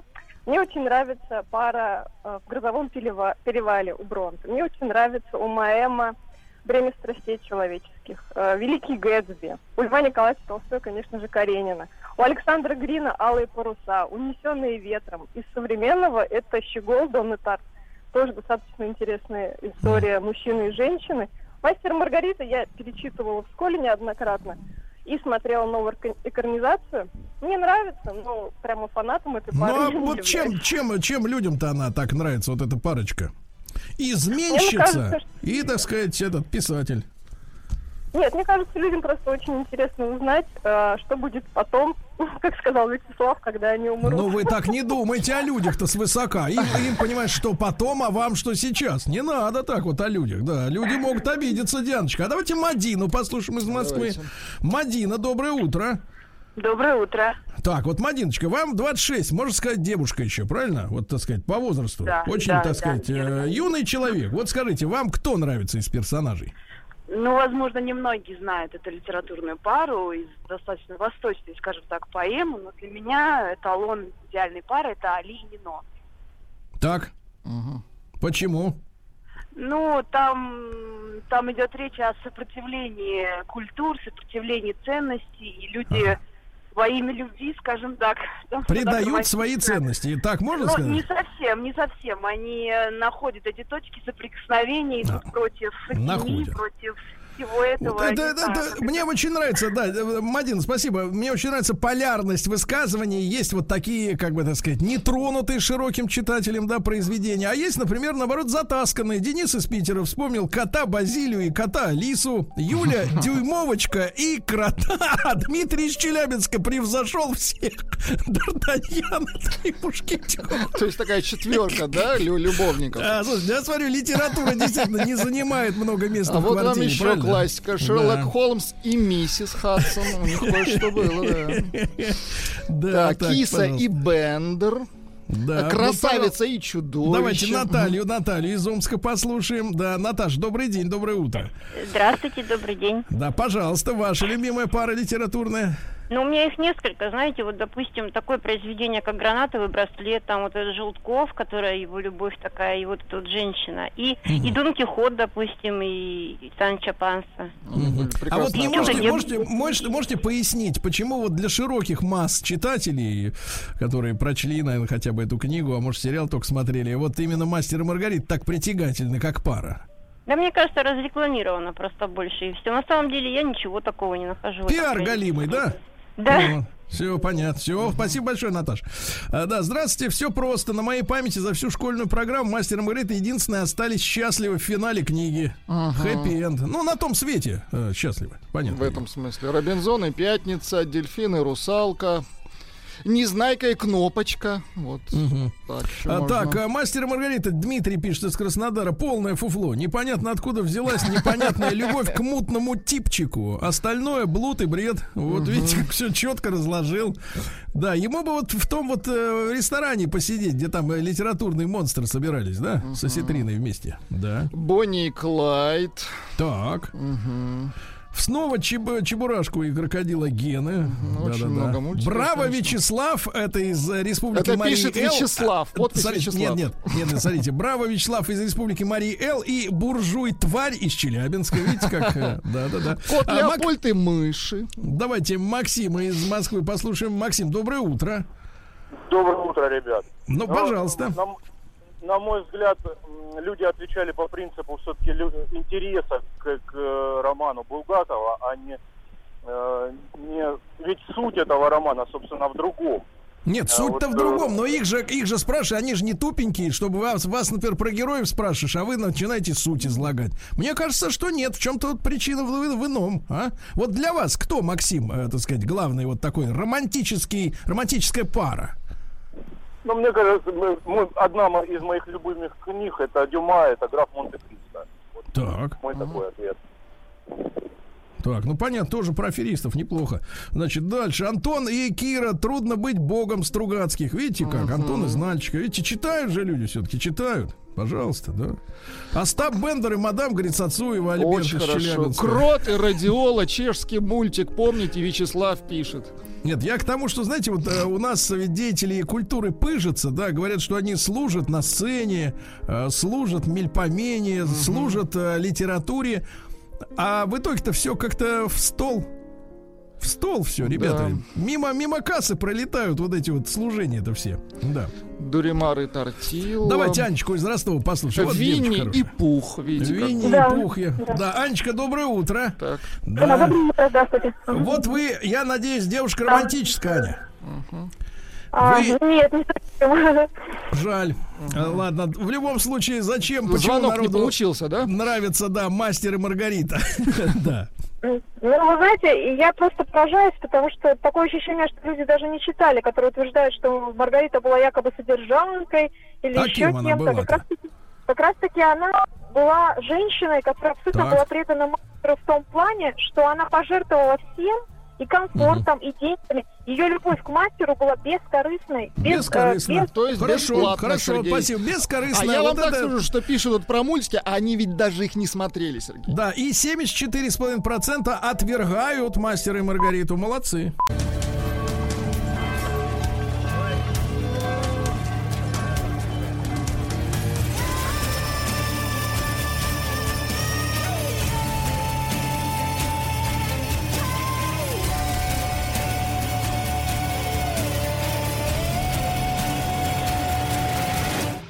История и болезни. Друзья мои, наш цикл истории и болезни, ее бессменный, э, в общем-то, так сказать, докладчик, главный создатель Дмитрий Алексеевич Гутнов, доктор исторических наук, профессор Московского государственного университета с нами на связи. Дмитрий Алексеевич, э, доброе утро. Доброе утро. Как вы? Ну, ничего, держимся. Не затопило, Дмитрий Алексеевич? Нет, пока не затопило. Хорошо. Сергей, э, в прошлый раз, когда вы оговорились о том, что, в общем, болезни довольно сильно влияют на социальные там, процессы в обществе, я с вами совершенно согласен. И в это, это меня простимулировало еще раз, а тем более мы в прошлый раз с вами говорили о холере, это э, кишечная желудочная инфекция. Так вот, э, болезни, которые я уже упоминал в нашем цикле, типа дизентерии и тифа, э, они действительно оказывали громадное влияние на ход различных социальных процессов, на революции, на разного рода эти восстания, да и боевые действия в целом. Поэтому я решил э, еще посвятить некоторое время вот э- э- этим всем прецедентам историческим. Помните, мы с вами э, говорили про Пукидидову чуму, которая называется чумой, а хотя в 2006 году, в общем, усилиями палеогенетиков выявилось, что это, в общем, была не чума, а брюшной тиф. Да. А все это происходило на фоне, значит, войны между Спартой и Афинами. И, в общем, это все привело к тому, что Спарта отказалась от интервенции э, на Пелопонесский полуостров. И, соответственно, значит, как бы исход социальных уже процессов пошел совершенно в другую сторону. Вот.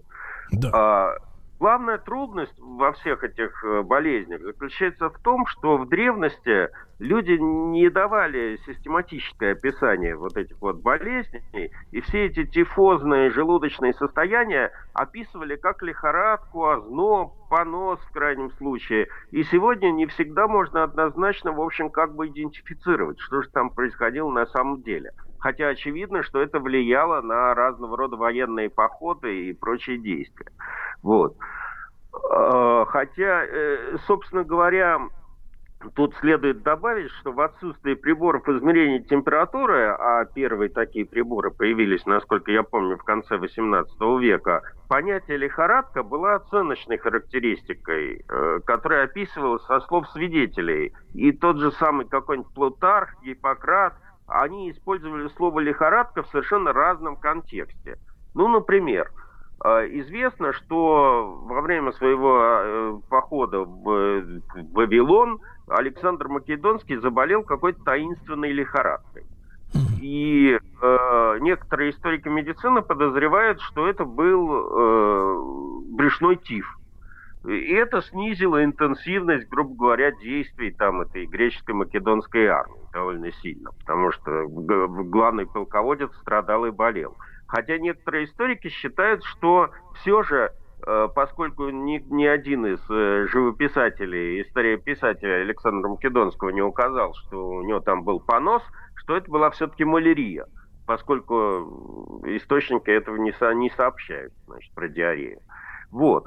А Про Фукидидову чему я даже больше рассказывать не буду, чтобы не отвлекать внимание. Мы уже об этом говорили. Значит, э, э, ну, э, все эти желудочно-кишечные инфекции являются извечными спутниками войн. А, значит, э, единственным исключением, пожалуй, в древнем мире э, была римская армия.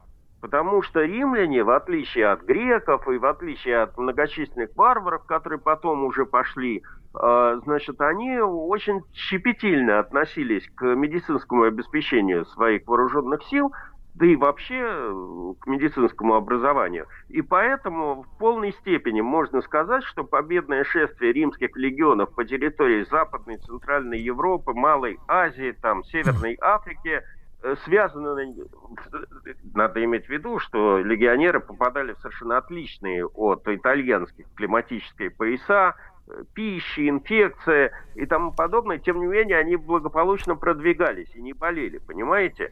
А и... что же, Дмитрий Алексеевич, антибиотиков-то у них не было? Да, это было связано удивительно, довольно мощной санитарной эпидемиологической медицинской поддержкой. Рим с его невероятно успешной системой государственного строительства начал заботиться о медицинской науке довольно рано.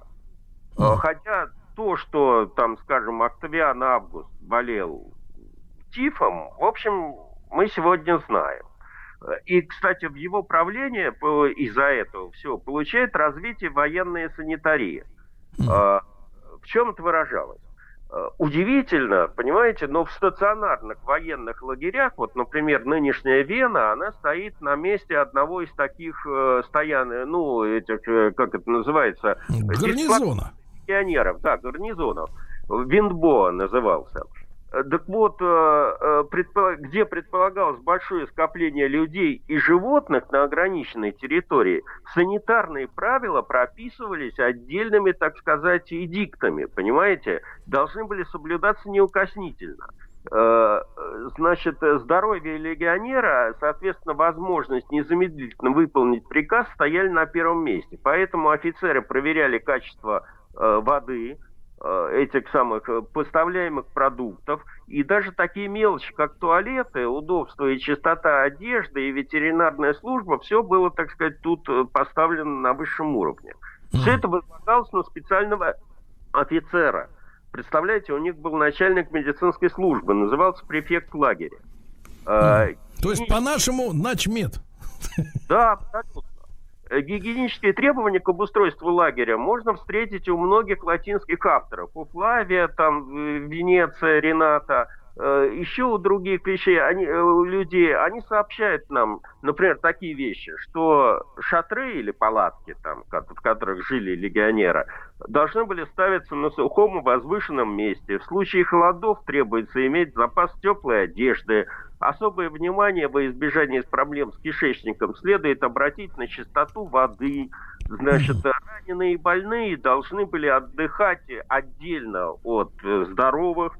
Э, значит, лазареты надо устраивать э, как можно дальше от шумных мастерских, там, где чинятся доспехи и оружие, животных содержать отдельно от людей. В общем, эти нормальные гигиенические правила, которые мы сейчас можем прочитать во всех этих самых э, инструкциях Роспотребнадзора. Да, Дмитрий Алексеевич, не только инструкция Роспотребнадзора, так еще к зотам попахивает. Да, вот. А, удивительно, но вы представляете, что в римской армии был институт санитаров. Mm. А, назывались они капсарии. Значит, эти люди входили в состав э, легионов, но их задача была не воевать, а выносить с поля боя раненых.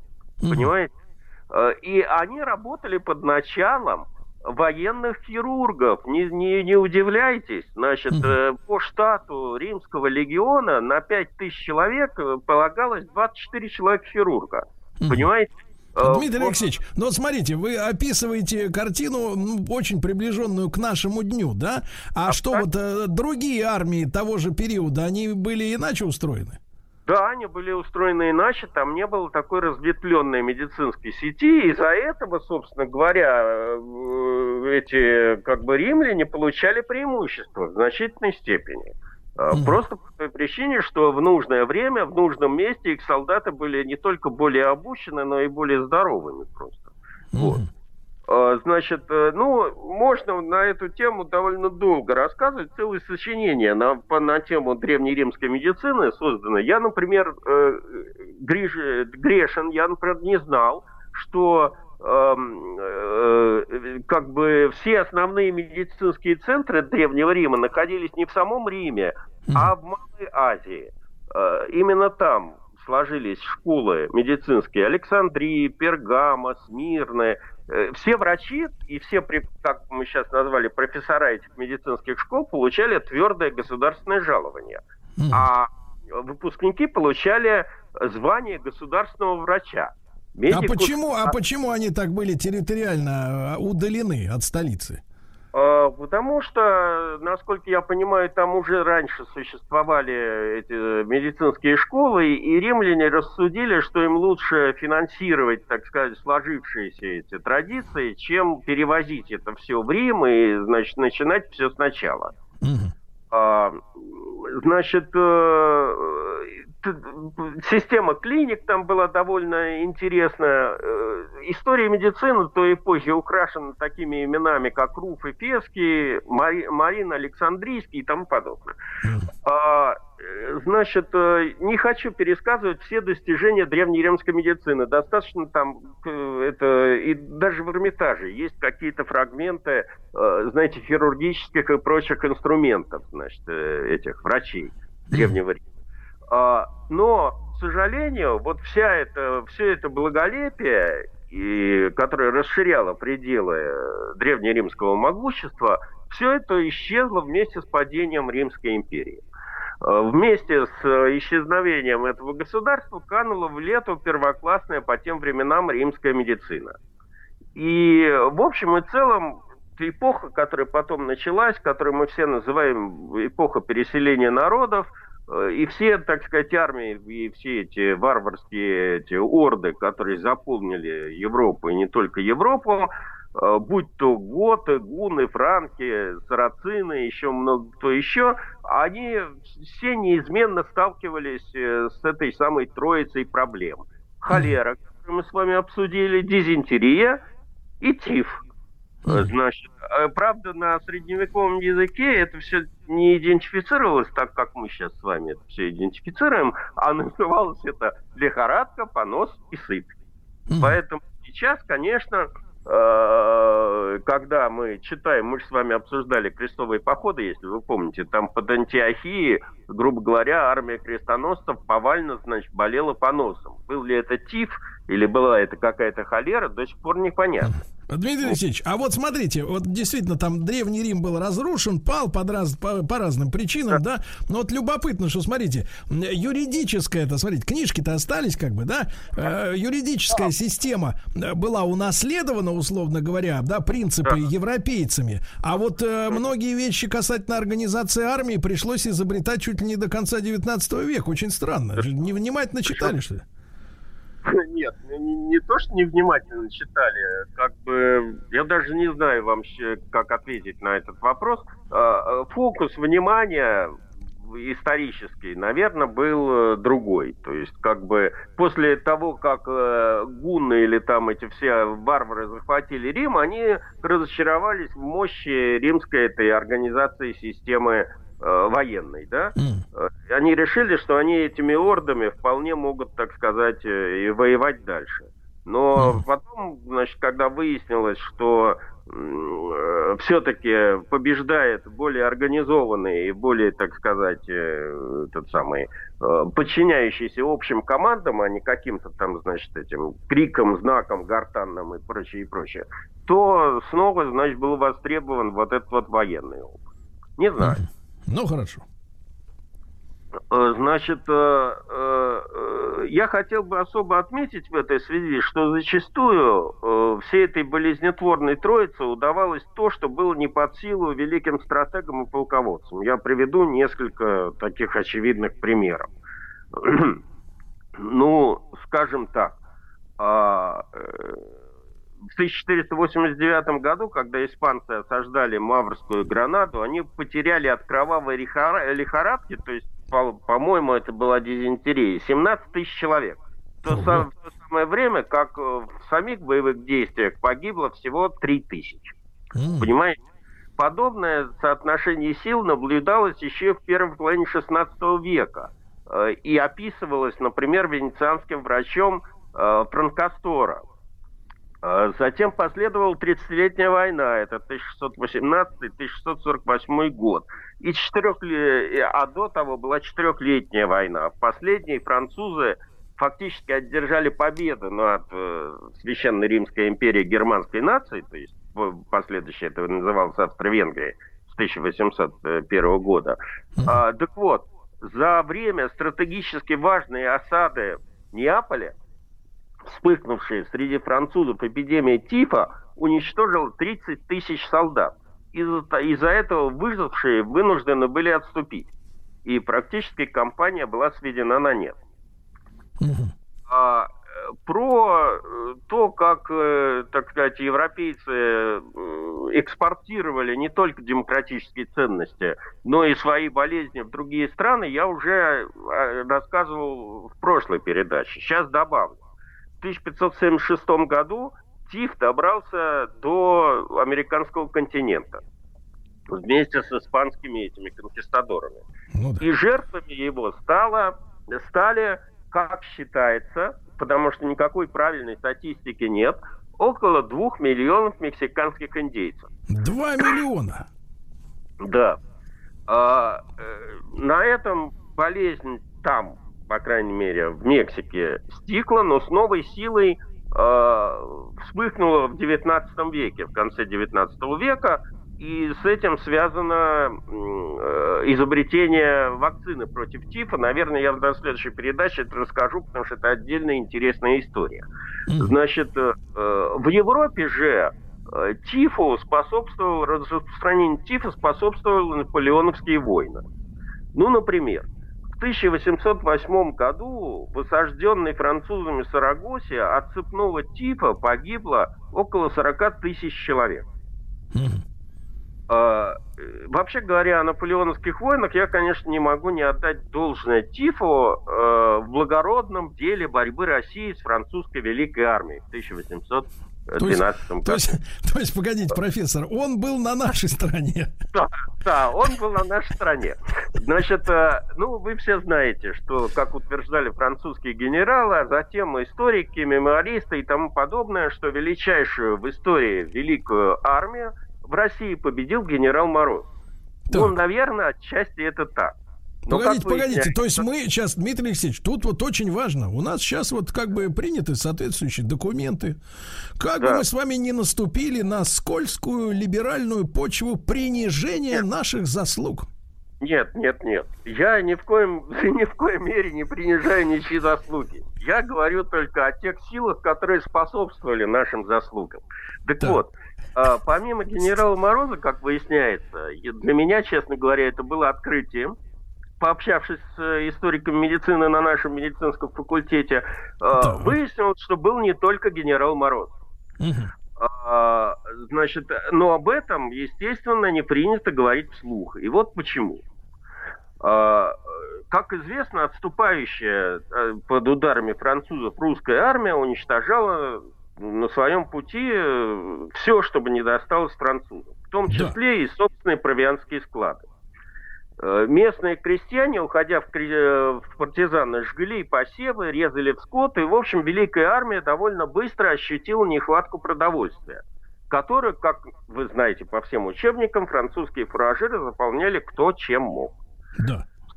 Сначала исчезло мясо и хлеб, а, уходя, казаки угоняли скот, разрушали мельницы.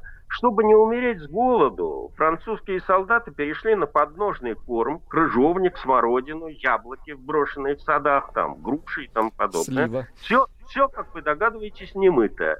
В итоге среди бравых гвардейцев, которые отмерили шагами всю Европу, началась диарея и лихорадка.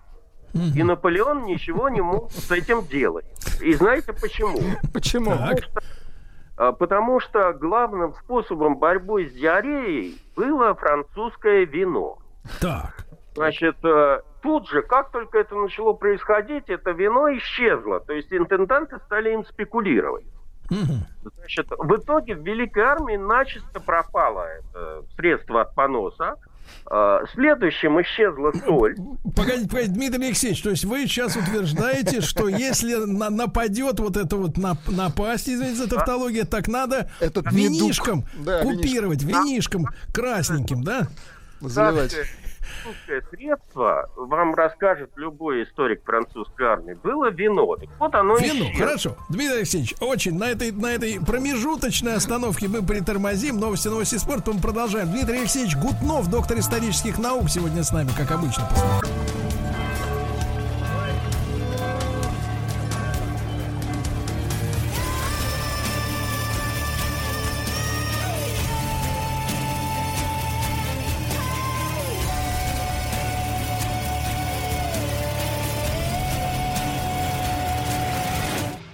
История и болезни. Ну что же, да, вот, товарищи, сегодня Дмитрий Алексеевич Гутнов, э, доктор исторических наук, профессор МГУ, приоткрывает, э, так сказать, э, новую историческую правду. Видите, не только, не только армия, не только армия и флот, союзники наши, да, единственные в мире, но и Мороз, Мороз тоже и другие вещи. И, Дмитрий Алексеевич, не могу, не могу не задать вопрос, вопрос один. А что же, неужели вот все-таки, знаете, ну у каждого в жизни это случался, как, как говорится, не, не самый крепкий этот, стул. этот недуг. Стул, да. Ну что, разве он может помешать э, смелому человеку воевать? Нет, но его интенсивность, которая связана с диентерией, там... Человек будет отвлекаться, да, немножко? Да. От винтовочки. Так сидишь, стреляешь. Ну, не в ту сторону, да. Вы пред- предвосхищаете мой рассказ. Я как раз об этом хотел цитировать вам воспоминания просто французских гренадеров. Как, утверждается в мемуарах участников русской кампании на марше, значит, солдаты выбегали из строя так часто, что со стороны казалось, что всем дано слабительное. Причем по виду фекалий в отхожих местах э, разведчики русские э, и врачи, буду говорить, безошибочно узнавали, кто тут останавливался, Кутузов или Наполеон. Понимаешь? Гениально, гениально. Ты просто по цвету. Читайте учебники истории медицины, там все это оказывается описано. И еще так, я не знал эту фишку, но она очень смешная. Значит, после, после вина исчезла соль. Значит, французы ее пытались заменять порохом. Как не дико это сегодня звучит. От чего эта диарея, значит, как бы еще больше Усилилась. Значит, поскольку э, с провиантом было плохо, то шла настоящая охота за ранцы убитых русских солдат. Потому что там был, как это сейчас называется, сухпай. Он заключался в соль и сухари. И это было как бы каким-то спасением для французских солдат. Э, Врачам, как утверждают французы, и того не перепадало, им доставалась только капуста, сырой горох и ячмень. Еще один любопытный момент. Капуста с горохом, да тоже не Э, э, подспорье. Такой звездный комплект, да. Э, После Бородинской битвы, вот особенно после боев за Малый Ярославец, в руки французов попал водочный склад под Малый Ярослав. О, боже. Значит, и думая, что это их спасет от диареи от тифа, они стали в неумеренном количестве употреблять этот самый, значит, наш горячительный напиток национальный. В итоге было что-то странное между среднее между поносом и смертью от пьянки. Так, э, Дмитрий Алексеевич, так и водка на нашей стороне. Это получается все на нашей стороне. э, до сих пор непонятно, был, был ли, так сказать, свирепствовал ли в рядах французской армии тиф или дизентерия, но, по крайней мере, известно, что, например, д- 25 тысяч французских солдат погибло от, тиф, от тифа, находясь в 1812 году в плену в Вильне. М. Я ничего не хочу сказать, что определенный процент заболеваний был и в русской армии, но все-таки знание местных условий и реалий спасало от таких вот масштабных, как бы, этих самых э, заражений. Вот. И потери от тифа были явно меньше. Другое дело, что у нас действительно было довольно много, ну, у нас было мало врачей в э, действующей армии, и поэтому просто русская армия нуждалась остро в хирургах, вот, в военно-полевой медицине, как. А, зато, э, да, ну, у нас, как вы понимаете, особенно убитых и раненых никто не считал, а вот э, прусаки, которые вступили в войну на стороне, так сказать, антифранцузской коалиции в 1813 году, оказались более дотошными. Значит, когда боевые действия перекинулись в Западную Европу, и прусаки, значит, в составе этой союзной армии австро-русско-прусской э, били французов, то немцы подсчитали, что только в Германии и только в 1813 году тифом переболело от 2 до 3 миллионов человек, гражданских и э, военных вот, в действующих армиях. Понимаете? И э, это я только рассказываю про э, Отечественную войну 812 года. Э, опять же, довольно любопытно, но тиф и дизентерия оказали неоценимую услугу России и 50 лет спустя, во время неудачной Крымской войны, которая была бездумно развязана императором Николаем I и еще более бездарно проиграна нашими генералами, которые пытались воевать с новой, так сказать, индустриальной армией по лекалам прошлой Великой войны. Вот. А, но в Крыму все было по-другому. Другое оружие, другой транспорт, э, совершенно другая логистика. А только одно осталось неизменным – это болезнь. А, более того, можно сказать, что относительная, как бы сказать, мягкость условий Парижского мира, я напомню, что Крымскую войну все-таки Россия проиграла. Да. Вот. Значит, и по условиям этого Парижского мира, которые завершили эту бесславную для России кампанию, она во многом на совести микробов. По официальным данным, общее число умерших от болезней в крымской кампании, например, французских военнослужащих, составило 75 375 человек. Английских 17 225 человек. Так вот, э, ну, люди умирают и на войне, и от разных причин, не боевых. Но Э, статистика, которая к этому времени кое-какая все-таки была, она указывает, что в обоих случаях на 10 убитых э, в боевых действиях, их умерших от ран, э, или последствий ранений, например, сепсиса и тому подобное, потому что только, только начинались опыты с обезболиванием и с этими самыми...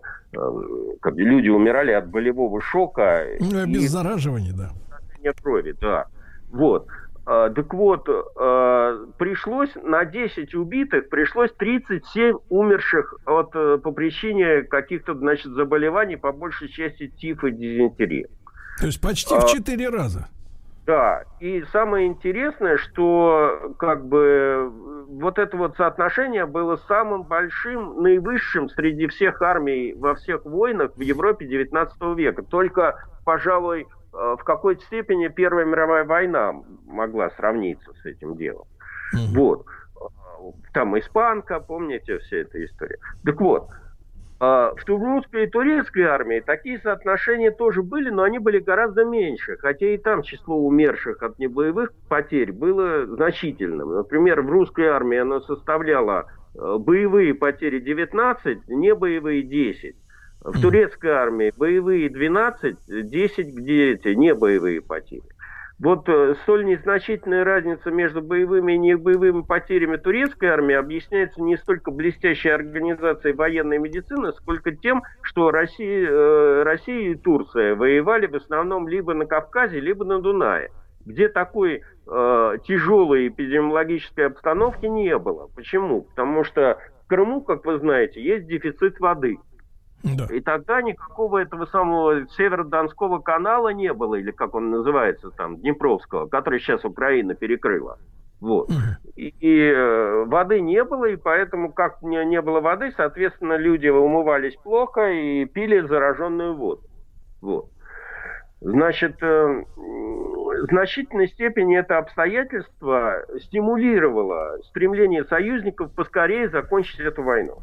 Потому что было понятно, что если дальше это все может длиться долго, они боевые потери и эпидемия будет разрастаться. Вот. А, хотя к этому времени о ТИФе уже знали довольно много. А, впервые, по-моему, подробная этиология этого заболевания была сделана в 1659 году английским доктором Томасом Уиллисом, который описал брюшной тиф, основываясь исключительно на клинических наблюдениях за пациентами своими.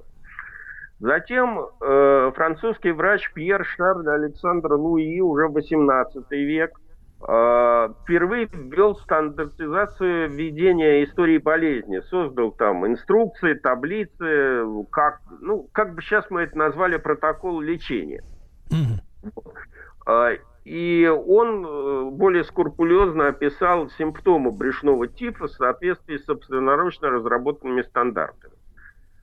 Э, в XIX веке, уже после войны этой наполеоновских войн, э, значит, большой вклад в изучение этой болезни внес французский врач Пьер Британно, затем американец Уильям Герхард, который разделил, наконец, ТИФ на сыпной и брюшной. И тщательно э, как бы классифицировал симптомы первого и второго. И второго. Вот. А... Дмитрий Алексеевич, а спрашивают товарищи, а названия эти откуда взялись-то? Вот э, тиф и там холера, вот и как-то. Это иноземные слова? Ну да, это, конечно, иноземные слова. Я, я сейчас не готов ответить, откуда это пошло название. Значит, я думаю, что название в 17 веке появилось от латинского. Холера-то точно. Как бы. Да и дизентерия, извините меня, тоже не русское слово. Абсолютно. Все оттуда нанесли, понимаешь. Да, ну любопытно, что довольно быстро, в 19 в начале 19 века, стали интересоваться определением путей распространения механизмов передачи вот этих вот болезней. И здесь э, главное достижение сделал английский сельский врач Уильям Бат, который во время вспышки брюшного тифа где-то в своей английской деревне пришел к выводу, что яды, которые значит, приводят к этой болезни, размножаются в кишечнике больных и присутствуют в их там выделениях, фекалиях и тому подобное. Поэтому э, он предложил строгую изоляцию больных и вообще следить за качеством воды и тому подобное. Э, его опыт этого БАДа в 1841 году, э, в общем, был востребован э, в Бристоле, куда он переехал, там свирепствовал, правда, не тиф, а холера, э, при том, что многие доктора тогда не могли отличить ее от тифа. А, значит, и именно с подачи этого врача научный мир, а, во-первых, получил определение очаг инфекции и узнал про фекальный способ распространения холеры и тифа через канализацию. Ого. Значит, а, это довольно любопытная вещь, потому что перед английским правительством встал вопрос о создании ну, более-менее нормальной канализации современного типа. Uh-huh. Но англичане, а за ним, поскольку англичане в это время были как бы главной страной в мире, значит, а за ними все остальные, в общем, довольно долго тормозили этот процесс. А, процесс, значит, как бы реформы в этой области, он растянулся где-то на полвека. А, для быстро индустриализировавшейся Европы с бурным промышленным ростом водоочистные сооружения э, казались делом не просто неприбыльным, но еще и дорогостоящим. Поэтому никто в них вкладываться не хотел. А, ситуацию изменила смерть любимого супруга королевы Виктории, английской принца Альберта. Помните музей Виктории Альберта? Конечно. Вот. А, причины этой его смерти, по всей вероятности, тоже крылись какой-то желудочно-кишечной инфекции, которая поразила его в 1859 году. В официальных документах это описывалось как тяжелые спазмы желудка. Причем один из лечащих врачей принца, доктор Дженнер, диагностировал брюшной тиф. Э, смерть супруга королевы, с одной стороны, стимулировала финансирование масштабных исследований в области желудочно-кишечных инфекций, а с другой запустила реконструкцию канализации. В общем, э, именно с этого момента у англичан появляются вот эти замечательные два краника без смесителя, значит, э, какая-то отдельная система труб для выведения нечистот, правда, нечистоты спускались не очень далеко – стену. То есть, э, э, то есть, Дмитрий Алексеевич, пока принца не шарахнет, они чесаться да. не начинают, правильно? Вот так.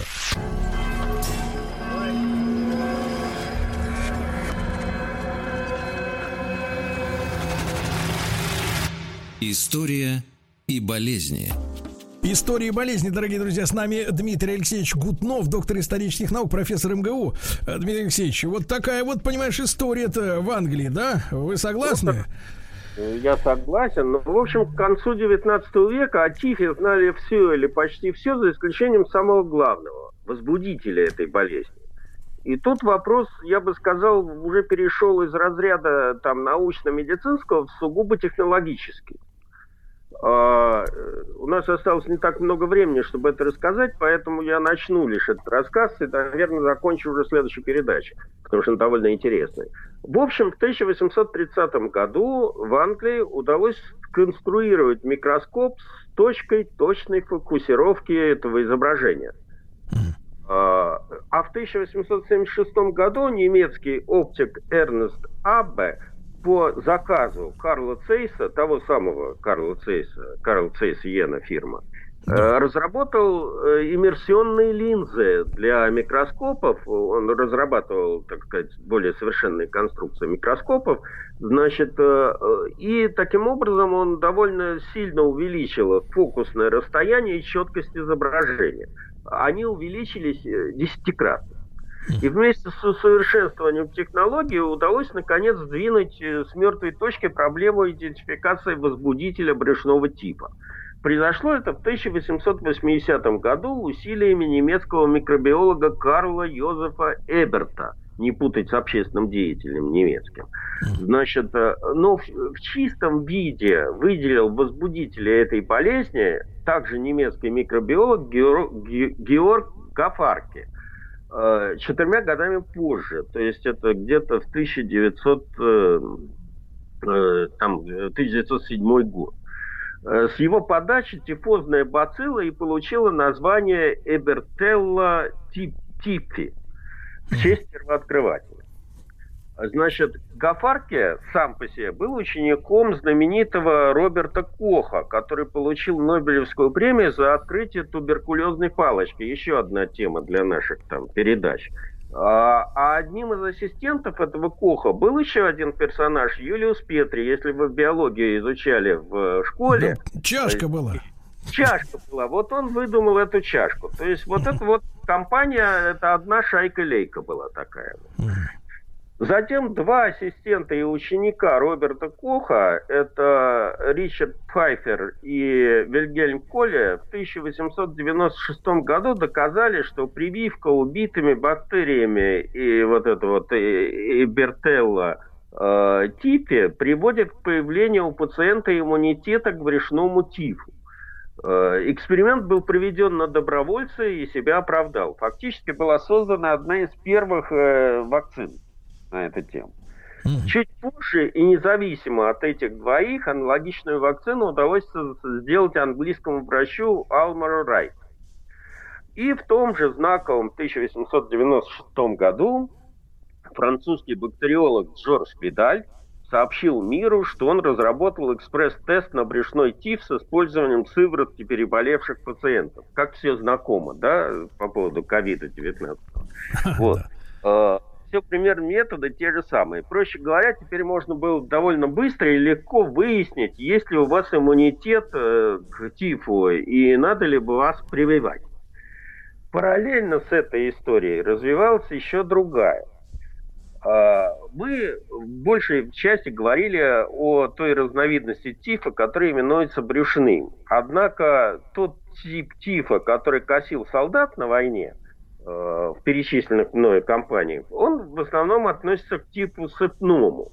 Долгое время эти два типа, типа э, не различали.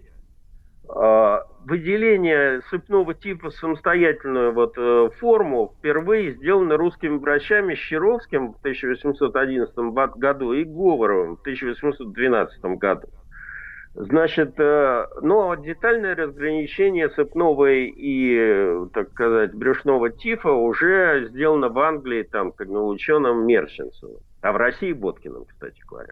Так вот, в 1907 году случился новый прорыв. Э, усилиями двух ученых, американца Говарда Рикерса и чеха Станислава Провачика, был установлен главный переносчик чумы – и этим переносчиком чумы оказались обычные вши. Я боюсь... э, да, в шее. Я боюсь, так сказать, э, сейчас впускаться в эту историю, потому что она э, прервется на полусловие. Не Она остается- настолько увлекательна, профессор. Да. Она довольно увлекательная и героическая, потому что все эти люди умерли, борясь с тифом, на самом деле. Вот. Но подарили человечеству вакцину и лекарство от этой болезни, и с тех пор, в общем, как-то брюшной тиф нас не беспокоит. То есть это самые настоящие герои. Ну, в общем, в какой-то степени так и есть. Да. Дмитрий Алексеевич, ну тогда чему мы посвятим следующую нашу встречу, получается? Э, Посвятим э, те- этой теме вот э, открытия как бы создания вакцин против тифа. Я чуть-чуть еще расскажу про другие желудочно-кишечные как бы болезни, которые идут в пакете. Дизентерия, там еще что-нибудь в этом. Да, в духе. пакете. Дмитрий Алексеевич Гутнов, э, доктор исторических наук, профессор Московского государственного университета. Как всегда, увлекательно. Дмитрий Алексеевич, вам хорошего, э, понимаешь ли, дня. Спасибо огромное, друзья мои. Да, ну и целиком цикл под названием «Истории болезни» можно слушать в любое удобное время на сайте радиомаяк.ру, в подкастах, в iTunes. Возьмите с собой в дорогу, если, конечно, куда-нибудь отправляетесь.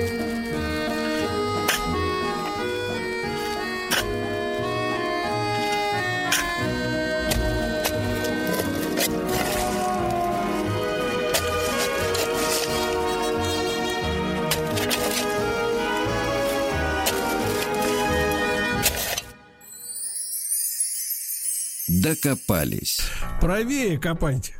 Вот, я понял, почему не можем никак докопаться. Не там копаем. Что Александр Александрович Громов с нами сегодня. Александр Александрович, доброе утро. Здравствуйте. Вот, сегодня у нас э, с доктором технических наук, профессором Национального исследовательского технологического университета МИСИС. Тема важная. Сегодня, товарищи, мы будем говорить о том, э, как сказать-то, веществе, что ли, если по-нашему, по-простецкому, которое в, в древности э, считалось лекарством чудодейственным. Потом, правда, оказалось, что, в общем, все наоборот. Но э, до сих пор используется, потому что называется свинцом. Вот, свинец сегодня. А, Сан Саныч, то есть у нас сегодня около, муз- около медицинская программа, да? О том, как, так сказать, люди в средние века растирались. Получали удовольствие, да, от свинца. Да, и растирались, и внутрь употребляли, и что только не делали. И трубы были свинцовые в Древнем Риме, и даже в Москве. Но сами знаете, что это плохо кончалось. Свинец Но вызывает внутрь, слабоумие. внутрь не через раневой канал, да, все-таки, так сказать, гума, более гуманными методами. Да, раны тоже мазали эти свинцовой мазью. Но еще раз повторяю, что он плохо влияет на здоровье, и в итоге люди э, отказались от него. Погодите, Сан Саныч, а то, что вот пули свинцовые, это что же, убить человека можно такой пулей? Конечно, свинцовые пули до сих пор делают. Отравить поэтому- пулей, да, свинцовой? Отравить. Отравить, да-да-да, это металлубийца. Вот, известный металлубийца. Сан Саныч, ну а вот а в те времена, когда о таких вот э, негативных последствиях, эм, так сказать, стрельбы не знали еще, э, вот, э, когда все как-то было нормально, и трубы вот по трубам текло все, вот э, когда до свинца-то добрались люди впервые? Очень, э, это, наверное, самый древний элемент известный. Его легко добыть, э, и он легко, главное, восстанавливается в металлическом виде. Там 5000 лет, по-моему, до нашей эры или еще древнее даже. Да вы что? А что значит восстанавливается в металлическом виде? Это как? Ну, из руды. В, ру- в руде же нет металла. В руде он в виде оксидов. Как правило, все металлы присутствуют. Чтобы Так. металл из руды получить, его нужно восстановить из руды. И вот научились э, древние люди, у них из реагентов-то что было? Костер, зола, ну и смекалка еще может быть. И вот они с помощью этих трех нехитрых реагентов научились свинец восстанавливать из руды. И уже бусинки там делали, украшения какие-то. А на какие его свойства, Сан Саныч, обратили внимание? Почему вот он привлек так себе людей? А он металлическим блеском обладал. Это серый металл. Металлов-то никаких не было. Люди жили в безметальное время. Это сейчас мы металлами окружены. А тогда любая блестяшка, это было интересно. А, Но я так понимаю, что все-таки вещь-то достаточно мягкая. Меч из свинца представить сложно. Зараза тяжелая и мнется все время, да? Нет, конечно, оружие не делали. Делали украшения. Грузило, вот вы рыбак, э, Сергей, знаете, грузило. Да, вы, вы, вы даже не, не... Это не был вопрос, Владик. Э, Сан Саныч видит своего издалека. Вот, да, мы с вами, Сан Саныч, рыбаки. И грузило, они продавали... А сейчас что, не продаются, что ли, вот в этих в рыбных магазинах? Почему свинцовые грузила и сейчас такие же, абсолютно. Так они, получается, вредные? Грузила? Ну, э, будем считать, что немного свинца в воду попадает. Главное, не топите грузила, да? И не забирать с собой их. Так. Алло. Да-да-да, грузило, так, понятно, делали, да, из этого металла. Грузила, пули, э, украшения, трубы, все что угодно. Я говорю, что свинец это такой очень древний. И алхимики считали его предшественником золота. Сейчас тоже алхимики многие пытаются по рецептам свинец в золото превращать. Поэтому, в общем, это металл такой благородный, в общем-то. Ну, вы- вы Хотя знаете, он Сан- не соответствует Сан- планете Саныч, Сатурн. Э, Сан Саныч, но вы знаете, алхимики, они же как бы, ну, мы их считаем какими-то этими колдунами проклятыми, правильно? Э, Вот. А, а ведь, может быть, на новом, так сказать, витке изучения как бы молекулярной структуры, квантовой какой-то, так сказать, не, по- не побоюсь этого слова, теории, э, может и получится. Вот сегодня у нас буквально была новость, которую невозможно было себе представить, там еще лет пять назад, что, мол, в одном из сетевых, так сказать, гипермаркетов, вернее, нет, э, продуктовых фудмаркетов э, появилось, вы представляете это, э, мясо растительное. Отрава.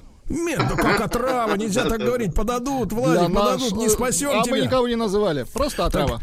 Да, так вот, э, э, растительное мясо, понимаете, уже продается, продается активно, да, уже за, за рубли. А вы говорите, из свинца золото еще чуть-чуть и польется изо всех щелей, понимаешь, да? Можно не сомневаться, Сергей. Придем к этому. Погодите, а вы же намекаете на решетку кристаллическую, да, вот э, свинца. Она, видимо, близка к золоту, правильно? Почему они Да, ухватились? решетка, и главное, что они соседи по периодической таблице. И поэтому говорят современные алхимики, что золото это зола свинца. Есть вот современный алхимик Борис Васильевич Болотов, очень интересный человек, врач, там, философ и так далее. Он То вот считает, много- что можно превращать да? золото в свинец. И Так. говорит, что золото это зола свинца. Это звучит красиво, почти Пушкин, но а как вот так вот выбить-то, понимаешь ли, из свинца какой-то атом получается, да? Что там надо выпить-то? Или электрон? Сергей, да тут все просто. Берете свинец, находите философский камень, и А, пошло вот дело. такая система, понятно. Нет, есть другой способ. Берете свинец, делаете пулю под угрозой выстрела отнимаете За- от- золото. Отнимаете золото. Ты Криминальный алхимик. Оставляете залу, да, врагу. Да, э, э, Сан Саныч, а откуда возникли вообще вот эти мысли-то при помощи свинца людей-то лечить? Вот э, к кому это в голову-то в башку пришло? Нет, действительно помогало. То есть древние врачи, они экспериментальным путем пробовали экспериментальным путем, что называется болит, да, ну помажем этим, помажем этим. И действительно свинцовые мази помогали, но потом выяснили, что они больше калечат, чем лечат. Это же многие лекарства так. И современные лекарства точно так же. Вы Да. смотрите, сколько побочных эффектов у всех лекарств. Да, да, да. Слушайте, Сан Саныч, а погодите, а как изготовить из свинца мазь? А, ну вот, а он все-таки, конечно, он молотком-то шандарахнешь твердый, э, такой, вернее, наоборот, мягкий, а так по пальцами-то не на, не на особе намнешь. Как они мазь-то делали? Это целая технология была. Сначала нужно было вино в свинцовом котле, с- вино выдержать. Потом образовался так называемый белый свинцовый сахар. Это ацетат свинца. И потом этот свинцовый сахар, кристаллы белого цвета, уже помещали в мазевую основу. Ну, в жир какой-нибудь. Ну да, да. И А натирали. сахар, сахар это просто так название или действительно сладенький такой? Он Приятный? действительно был сладенький, да. Он по вкусу сладенький был. Так можно, получается, это э, Пить по его. полости, да, санировать, да, так по щеточкой пройтись, так сказать, по зубам. Ну, можно только слабоумным стать. Послушайте, Сан Саныч, а вот э, действительно вы сказали, да, есть очень сильный побочный эффект, товарищи, никогда не ешьте свинцовый сахар, предупреждаем, да. Ешьте, вообще лучше сахар не ешьте, э, обойдетесь. Вот, а вот э, скажите, пожалуйста, а все-таки вы, вы говорите, он все-таки помогал, помогал, имея Да. побочные эффекты. А от чего ж, как говорится, помогал-то? От кожных болезней он помогал, то есть ранозаживляющие эффекты были. Потом раньше, сами знаете, была проблема, там разные эм, ну, скажем так, кожно-венерические заболевания. От них А. тоже э, лечили, поэтому какое-то время вот, это э, была панацея. Прям там и мазали. Да, Сахаром. Сахаром прям везде. Погоди, сахарок, хорошо. Значит, а, Сан Саныч, а вот на чем основано тогда побочное действие? Вы говорите слабоумным, это же не фигура речи, да? Это действительно на мозг Нет. именно эта штука? Нет, нет, конечно, он проникает в кровь и вызывает, он так же, как и ртуть, вызывает вот слабоумие, аутизм, человек становится вялый, сонливый, э, ничего не говорит, вот такие побочные эффекты. А, И, и получается, что относительно недавно же, да, вы выявили вот этот как раз побочный эффект страшный. Сергей, так у нас бензин, вот знаете, этилированный бензин был раньше. Его, оказывается, в России, я посмотрел, запретили только в 2002 году. А до этого дороги были посыпаны свинцом, они и сейчас посыпаны у нас. Вдоль дорог этого Какой свинца ужас. сколько погоди. угодно. Как посыпаны? А в бензин добавляли добавку, которая называлась тетраэтилсвинец для увеличения октанового числа. И при сгорании он распадался на металлический свинец. И эти маленькие наночастицы свинца, они вдоль дорог, естественно, посыпались. И поэтому мы, э, бедные граждане, особенно городов, мегаполисов, этот свинец этот кушали, как говорится, тоннами. М, То есть вот чтобы повысить октановое число. Да, сейчас запретили. В 2002 году в России. Ну а в Европе там уже лет 40, наверное. Мгм. Понятно. Слушайте, и, а действительно повышал октановое число? Ну, конечно, всегда мечта 72-й бензин до 95-го дотянуть. Летать на нем всегда, да, То есть это вот эти жулики, что ли, вот, да? Ну Ученые. почему жулики? Это химическая модификация. Просто свинец ядовитый. Не знали, не думали об этом. А, вот оно что в чем дело. Слушайте, Сан Саныч, ну а э, вообще свинец-то для нас, ну вроде как все с ним понятно. Фильм вышел популярный лет 100 30 назад, Плюмбум, да? А, Вот. Да, даже больше, как говорится, 33 года, как отмечаем. а, Вот. Но это другое. Э, Сан Саныч, а мы какие-то загадки, вот, э, э, так сказать, в свинце, как в металле, еще можем, э, так сказать, разгадать? Э, Чем-то он нам может еще помочь технологически, так сказать, в будущем. Главная загадка Сергея это его алхимические свойства. Да? А. Почему-то говорят, что алхимики умели в золото превращать, а мы ни черта не умеем сейчас. Извините за грубость. Ни черта. То есть Да. совсем, Сергей, не умеем. Да. В Саныч, технологии загадок нет никаких. Этот металл такой э, простенький, да, и давно известен, все свойства его изучены. Сан Саныч, а места обитания, то есть где у нас зоны вот добычи его? Богатый. Он широко залегает, и Россия, по-моему, на третьем или на четвертом месте там находится по добыче свинца.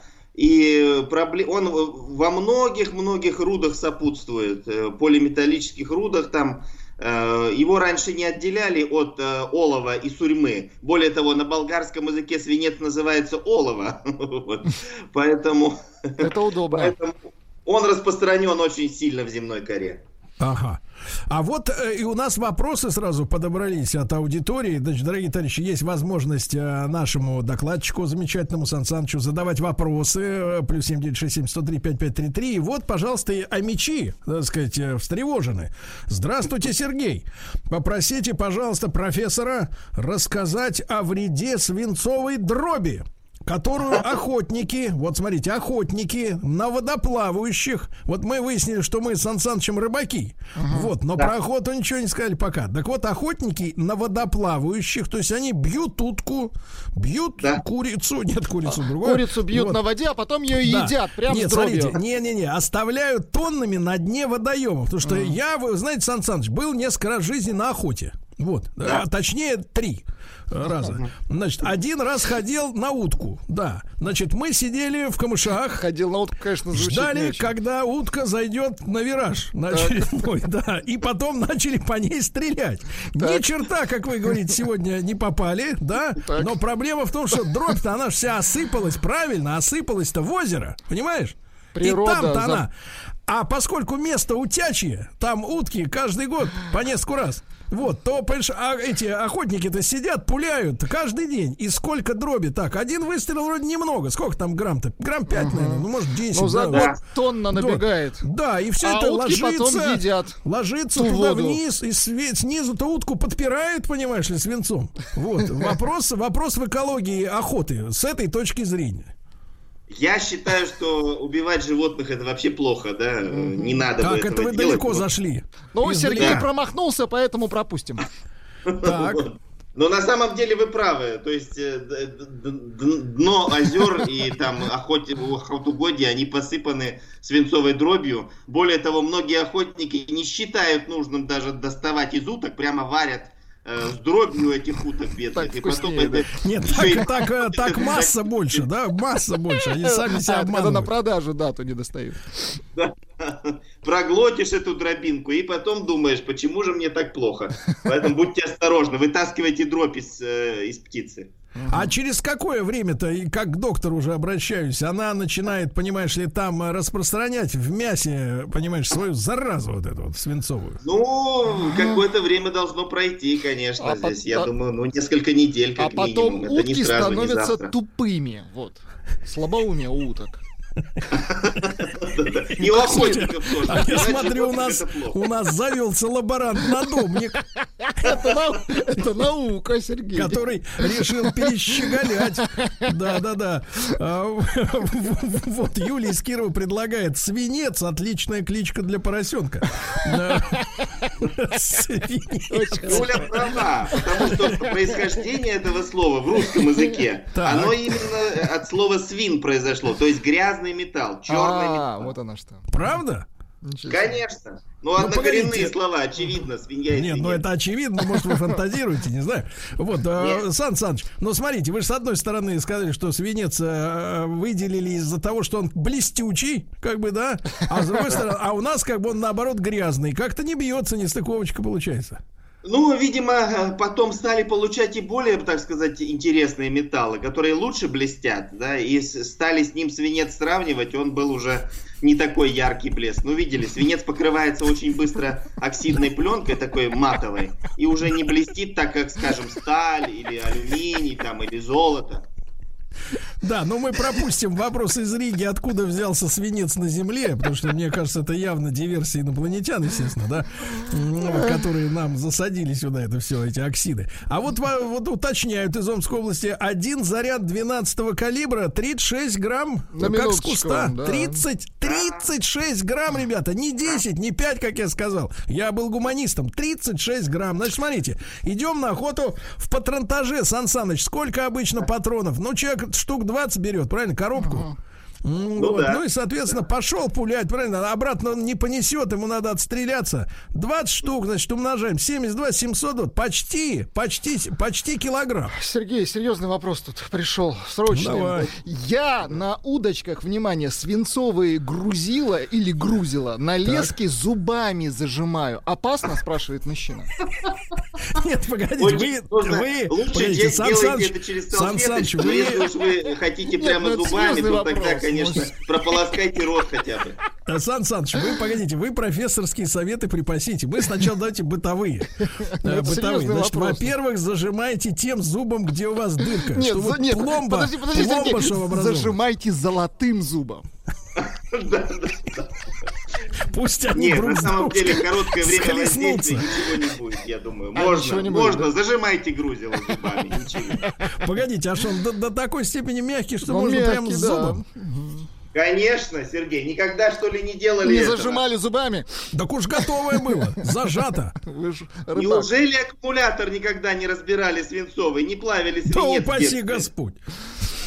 Слушайте, Сан Саныч, вот, кстати, на тему аккумулятора. Во, важный вопрос, смотрите. А, там же, действительно, там же плещется, судя по всему, кислота, правильно, внутри Да. аккумулятора? Ну, старых. Сейчас есть там литиевые, потом есть эти герметичные, которые там, э, ну, вообще им их ни, ни пули не берет, ничего. Мы как-то, кстати, в рамках нашего эксперимента в нашей проекте «Большой тест-драйв» я лично расстреливал аккумулятор из э, винтовки. Ничего себе. Да, в качестве эксперимента, да. Ну, чтобы показать, э, что, несмотря на пробой, э, мощность, э, ну, то есть энергия все равно сохраняется. Новые технологии, да, другие. А вот классический аккумулятор, да, вот этот, там же свинцовые вот эти вот панели такие дырчатые, правильно? Да, пластины, пластины. Да, пластины. И все это дело заливается какой-то дрянью. Вот пить невозможно. Химической. Сергей, серной кислотой, пожалуйста, не пейте. да. Да вы что, серной? А вы Да. представляете, профессор, я однажды нес реально аккумулятор домой, так всю куртку сжег. Ну вот. Вы украли аккумулятор, как ученый. Он замерз, я хотел отогреть его с собой. Телом, понятно. Вот, Сан Саныч, а какой принцип-то работы действительно вот аккумуляторной батареи на свинце? Почему именно свинец? Да, очень интересно, давно уже предложено, и, и до сих пор ни один автомобиль не обходится без свинцового аккумулятора. Он один? высокую емкость, э, потому что высокой емкостью обладает, много ампер-часов выдает. Я точно цифры, конечно же, не помню. Но э, там происходит химическая реакция, взаимодействие свинца с серной кислотой. И э, когда свинец, э, значит, образуется в оксид, переходит, он очень много электронов в систему выбрасывает. А электроны это и есть электрический ток. А потом, собственно, опять заряжается и опять происходит реакция. Да, потом вы домой приносите, в обратную сторону включаете, снова зарядили до выделения водорода уже. Знаете, там, когда запузырилось, значит, аккумулятор заряжен. Когда запузырился, это уже все. Это надо сматывать удочку. Надо закрывать банку. А, Да, Сан Саныч, но вот смотрите, исходя из того, с чего мы сегодня начали, да, с все-таки вреда для здоровья, вот та серная кислота, которая контактировала с именно свинцовыми панелями, она особенно опасна для здоровья, правильно? Она еще и, Ну, так сказать, на мозг влияет. случае, да, ни в Да. коем случае аккумуляторы эти... Не пейте. Не пейте. Не пейте аккумуляторы. Дорогие товарищи, с нами сегодня Александр Александрович Громов, доктор технических наук. Сегодня о свинце. Любые вопросы присылайте, ребята. Еще уточните, каким, деньги. каким зубом зажимать, очень важно.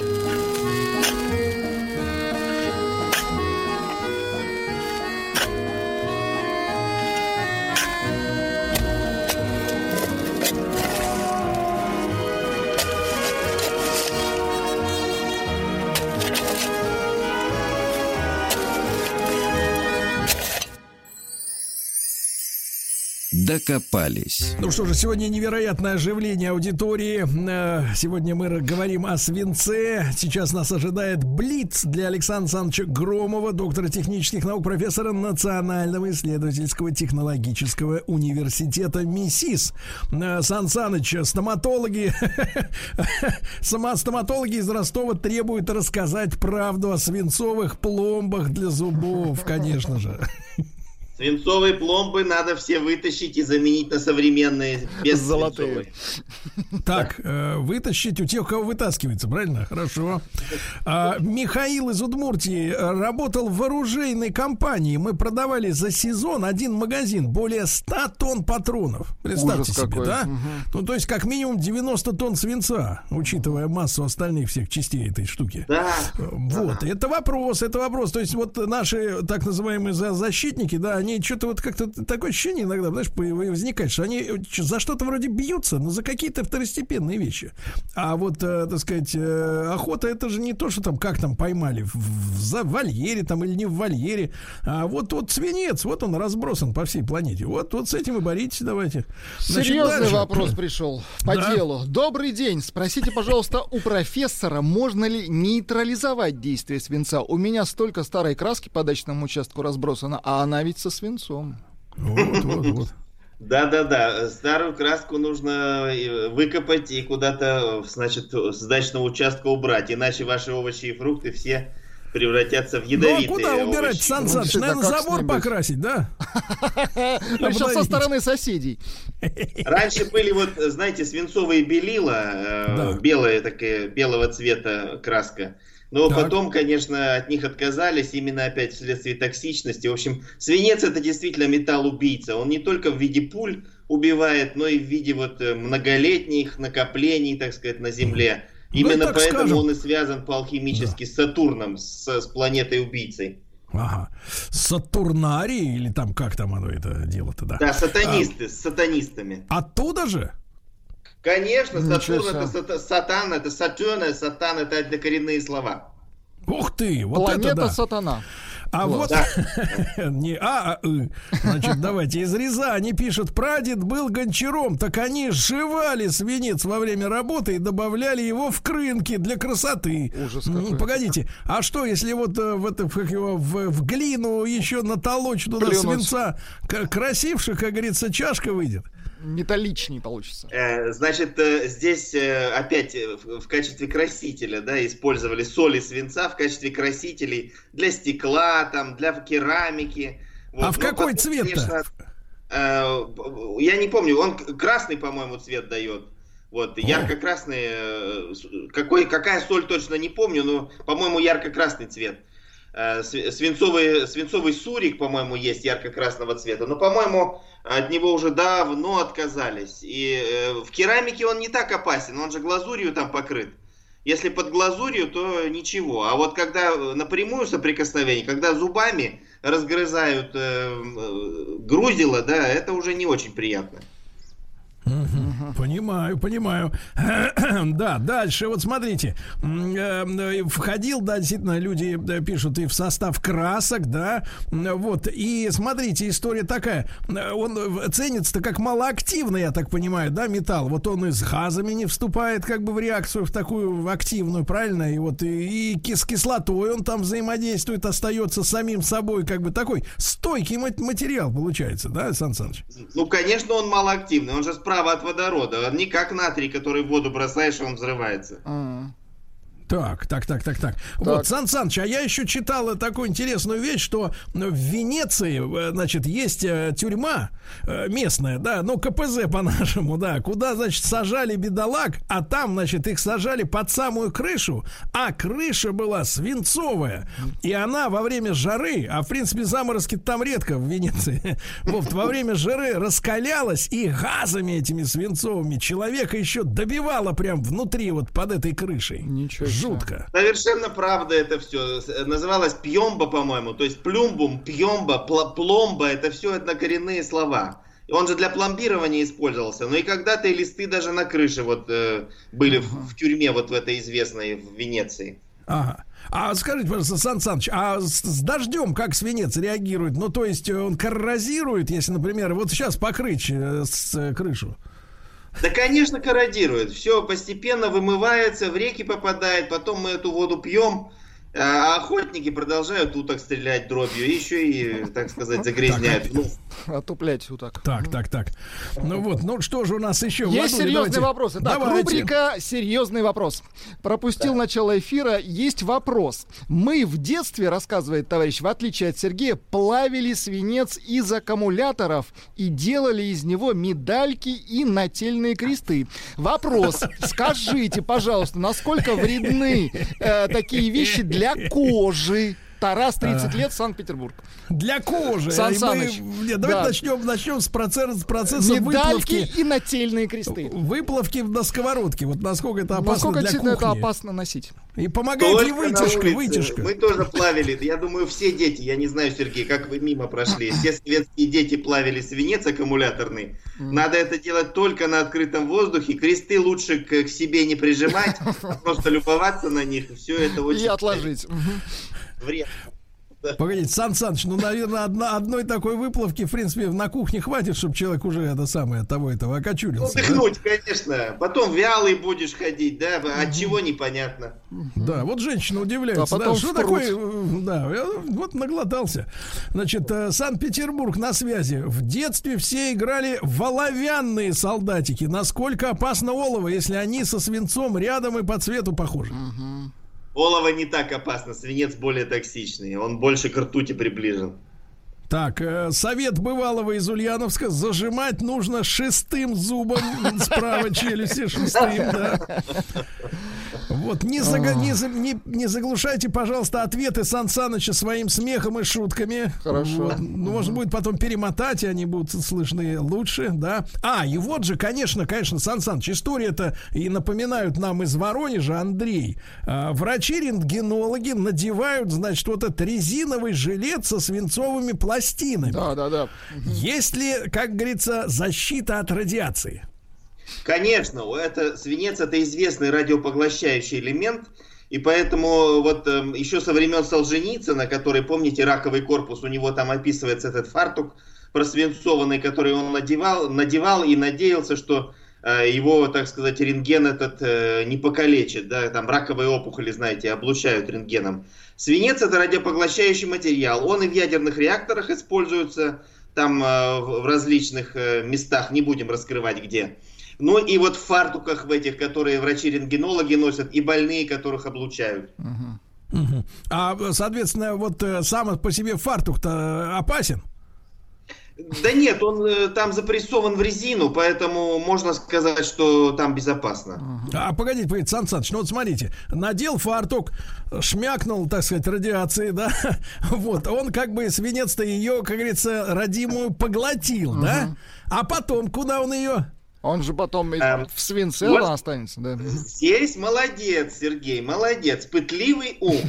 Э, Радиопоглощающие материалы, да, они вот каким-то образом рассеивают, хотя в в природе ничего не рассеивается, да, закон сохранения энергии должен быть. Тем не менее, никуда радиация, э, она как бы свинцом затормозилась, и с ним считается, что ничего не происходит. Так, считается, а вы как А на считаете? самом деле? А на самом деле, конечно, какие-то процессы идут. Там или какие-то химические процессы, или даже мягкие какие-то ядерные процессы, потому что там, где сильный рентген, там уже возможны ядерные процессы. Поэтому нужно этот вопрос еще поизучать. Мгм. Так-то вот вам и, так сказать, для диссертации, для очередной, да? Из Татарстана, говорят товарищи, в целях личной безопасности грузила на удочках даю зажимать дитьку. Какой подлец, а? Да, а, а Владик пишет, э, ребят, Так. серьезный вопрос. Туалетной бумаги в Советском Союзе не было, а, э, значит, использовали газеты. Газеты. Точно, А была ли красочка-то, как говорится, ну, товарищ Свинцовая, вспоминает просто, да, не- печатали, не- да. как бы сказать, необычное ощущение вспоминает. Да, да как Нет, это на насколько нас это повлияло? опасно? Вот, насколько Да. это опасно? Опасно, опасно. И э, поэтому, слава богу, что этот период закончился. Дефицита. И журнал «Политическое самообразование» больше не в ходу у граждан. А, Погодите, погодите, Сан Саныч, ну действительно это были свинцовые как бы Чернила, краски. да. Крас, чернила это в краски, краски, краски. Да, да, да. И все время, э, так сказать, в слизистую обороч- оболочку свинцовую краску втирать, ничего хорошего в этом нет. Ну, что ж уж прям в слизистую, да. Хорошо, да. Вот. э, Да-да-да. Если, говорит э, товарищ из Тюмени, Илья спрашивает, э, вопрос про свинец. Если предельно допустимая концентрация свинца в воздухе превышает 6 раз, то есть вероятность, что свинец откладывается в организме. Вот. Насколько, так сказать, рядом с аккумуляторными заводами концентрация превышена. И есть ли какие-то, знаете, вот есть же счетчик Гейгера, например, да? А есть ли какой-нибудь свинцеметр, как говорится? Есть свинцеметр, это нужно сдать анализ крови, анализ мочи, и там вам определят э, содержание свинца. Ну, аккумуляторные заводы, да, у нас э, от всего лечится, если вы работаете на аккумуляторном заводе, конечно, неизбежно попадание свинца в организм, но э, ни в коем случае не лечитесь любимым народным средством, алкоголь содержащим, Да. алкогольный яд содержащим. Да. Нужно подкисляться, еще раз повторяю. Подкисляться. Все Так. тяжелые металлы растворяются в кислотах. Сан Саныч, что пить, как подкислиться? Короткий совет. Ф- Французская, итальянская? Я же каждый раз же говорю, уксус, э, кислая капуста, пельмени с уксусом, шашлык в уксусе маринуйте и пейте яблочный уксус в легких там разбавленный На халяву и уксус сладкий. Александр Александрович Громов, доктор технических наук, э, Национальный исследовательский технологический университет МИСИС. Огромное спасибо. Еще больше подкастов на радиомаяк.ру.